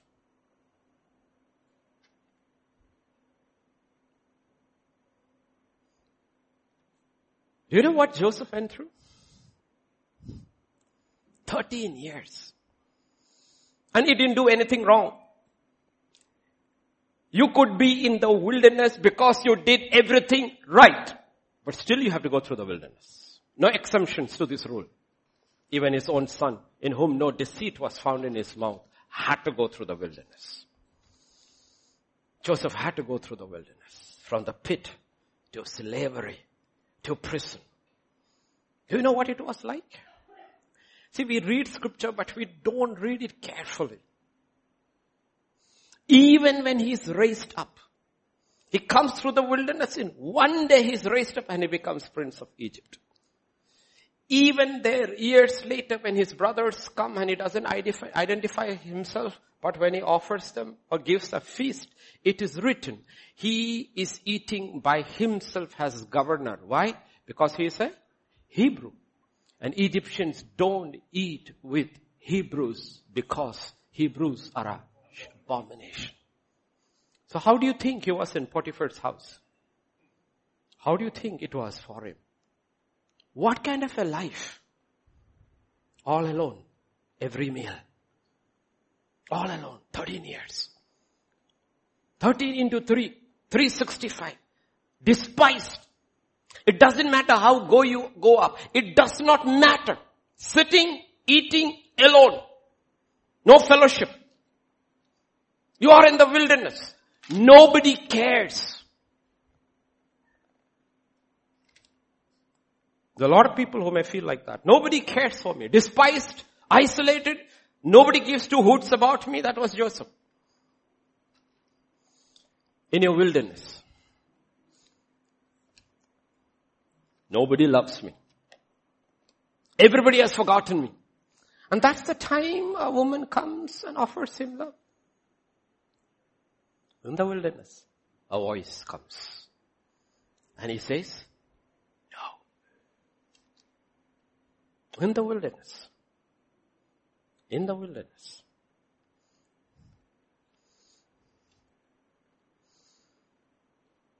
The last stages of your wilderness journey will be the darkest. Hang in there. Don't quit. After two years traveling in the wilderness, children of Israel came to Kadesh Barnea. They can see the promised land.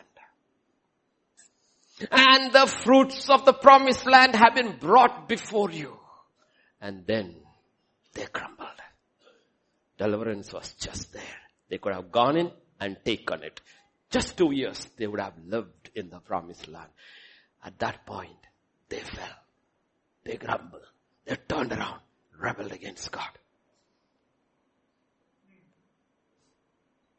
You look at the Bible. The story is the same for everybody. Everybody. That's why when you're going through your wilderness, when it looks darkest and the most terrible, hold on to your promise, cling to the cross and say, Lord, even if you slay me, I will only serve you. No one else.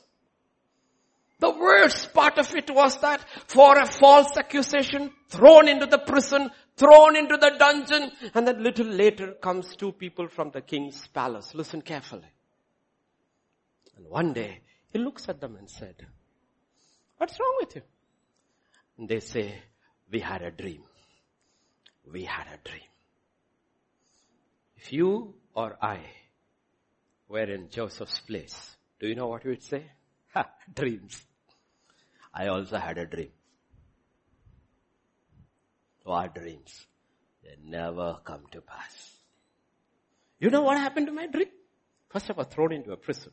Then I was sold in the slave market and I reached here. All dream. What are you dreaming about? These things don't matter. But he's holding on to his promise and say, tell me your dream because dreams come to pass. I haven't quit on my dream. Don't quit on yours. Holding on, hanging on to the faithfulness of God. And the dream comes true. And as the man is going, he says, when you go to the Pharaoh, will you put in a word for me? And that's the last terrible two years. The Bible, it is written, the butler went and promptly forgot Joseph. He thought one person at least will remember me. He also forgot. Two years. Last stages of your wilderness journey is where it will be.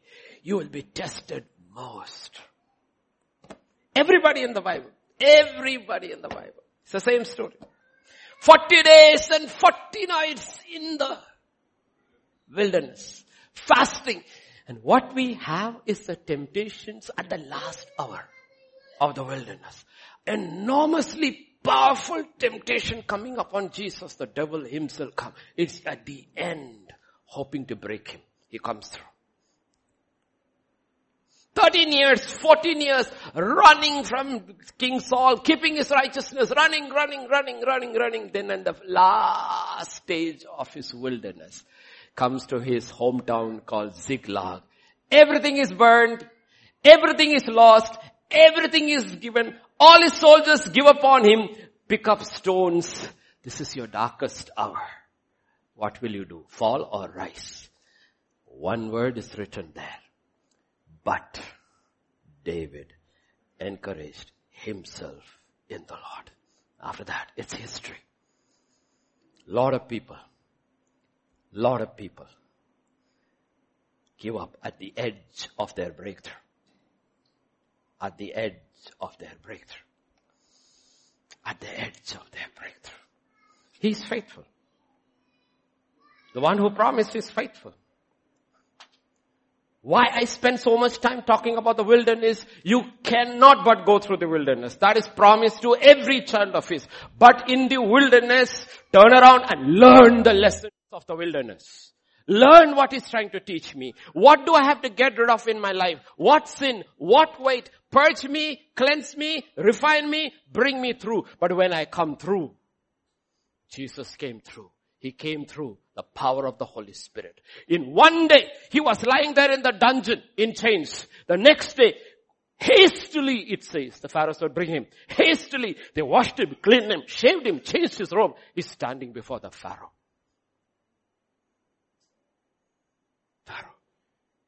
He, ex- he explains the dream, gives him counsel. And the Pharaoh looks at him. There's nobody in the kingdom like you. The Spirit of God is speaking through. From today, there will be no one other than me above you.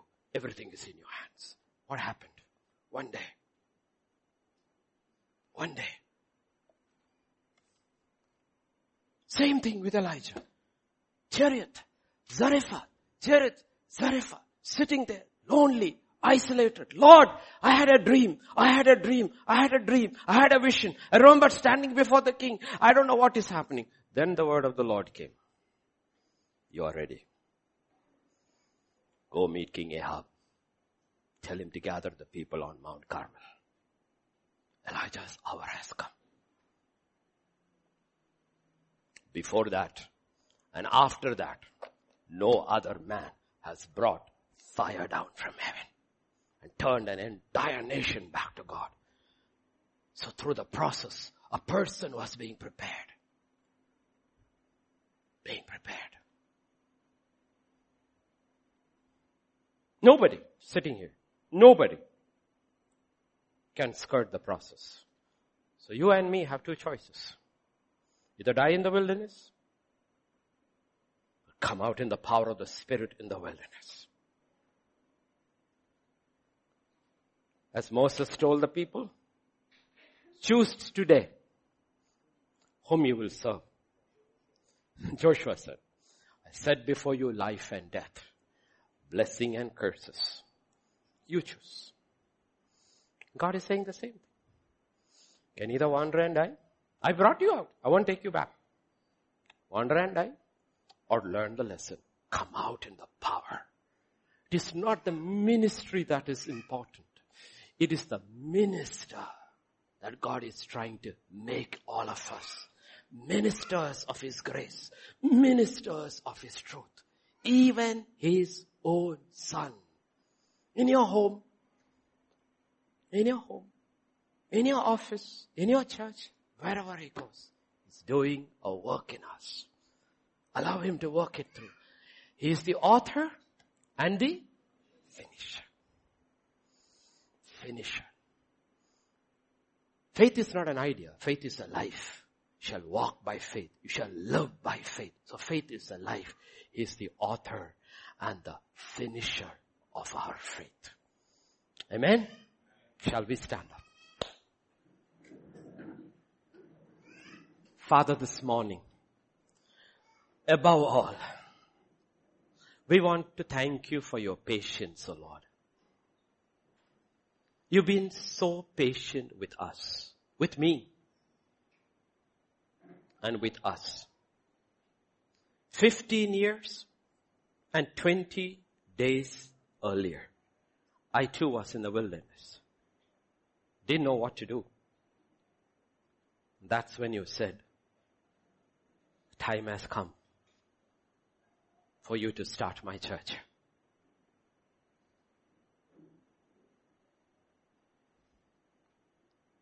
You had to take me into the wilderness before I would see light and obey you.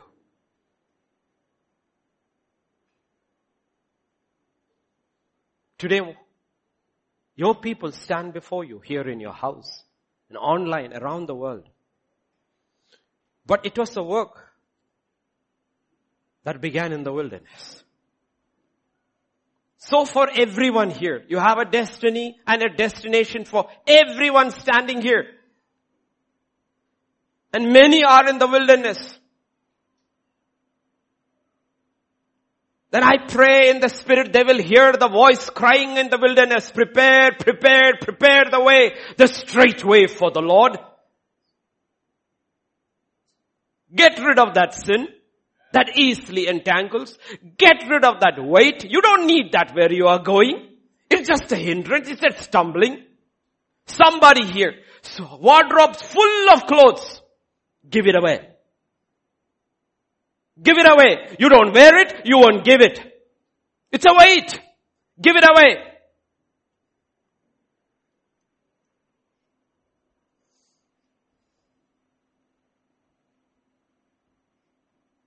Whatever it is, I have no clue. Only God knows. I know my weights. You know your weights. Let the Spirit show. We are the children of Abraham according to the promise. The man, the richest man of his times living in a tent. Because he was looking forward to a city whose foundation and builder was God. Put away that ego today. Go back. I don't know who it is. You need to go back and say, I humble myself. Forgive me. Forgive me. I have rebelled against God and against you. It could be a child, it could be a wife. I don't know who it is. It's a mountain. It has to be brought low. Somebody, it's a valley. Depressed, discouraged, abused, ignored, despised, isolated. It's a valley. You will sink in that valley. Let the Spirit of God come and fill it up and pick you up. For if any man, woman is in Christ Jesus, he is a new creation. And it is written, all things have been made new. Like Joseph, come out of your dungeon. The self-inflicted chains are being taken out now in the name of Jesus. The fetters that has crippled you is being taken out now in the name of Jesus. That spirit of self-pity, orphan spirit is leaving now in the name of Jesus.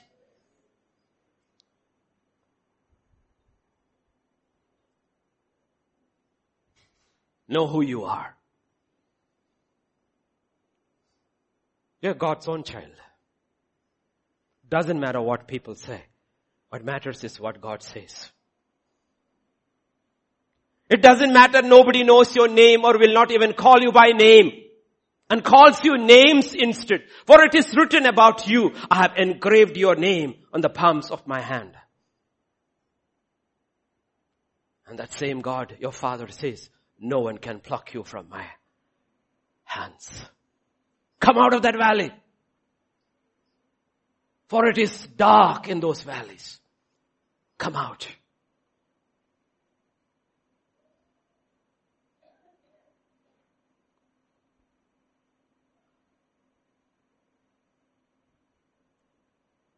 Break those chains of lust. Spirits of lust. Demons of lust are just using your body.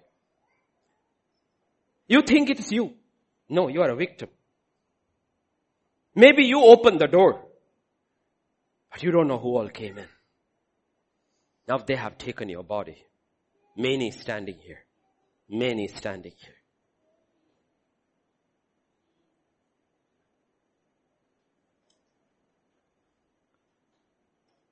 In the name of Jesus of Nazareth, let every unclean spirit leave in the name of Jesus. Let it leave. For it is written, you are the temple of the living God. If any man defiles the temple, God will destroy that temple. But he has not come today to destroy. He has come to cleanse and to build. Allow the Spirit of God to cleanse you. The blood to wash you to set you free. For this purpose the Son of Man came to destroy the works of the devil. Let restoration take place in lives, in homes. Let young people be set free. Let them have dreams and visions. Let them know their destiny and their destination. Let them prophesy. For the time is near. Let this generation be a different generation. Let the spirit of supplication and prayer rest upon the young ones. Let a generation rise that knows their God.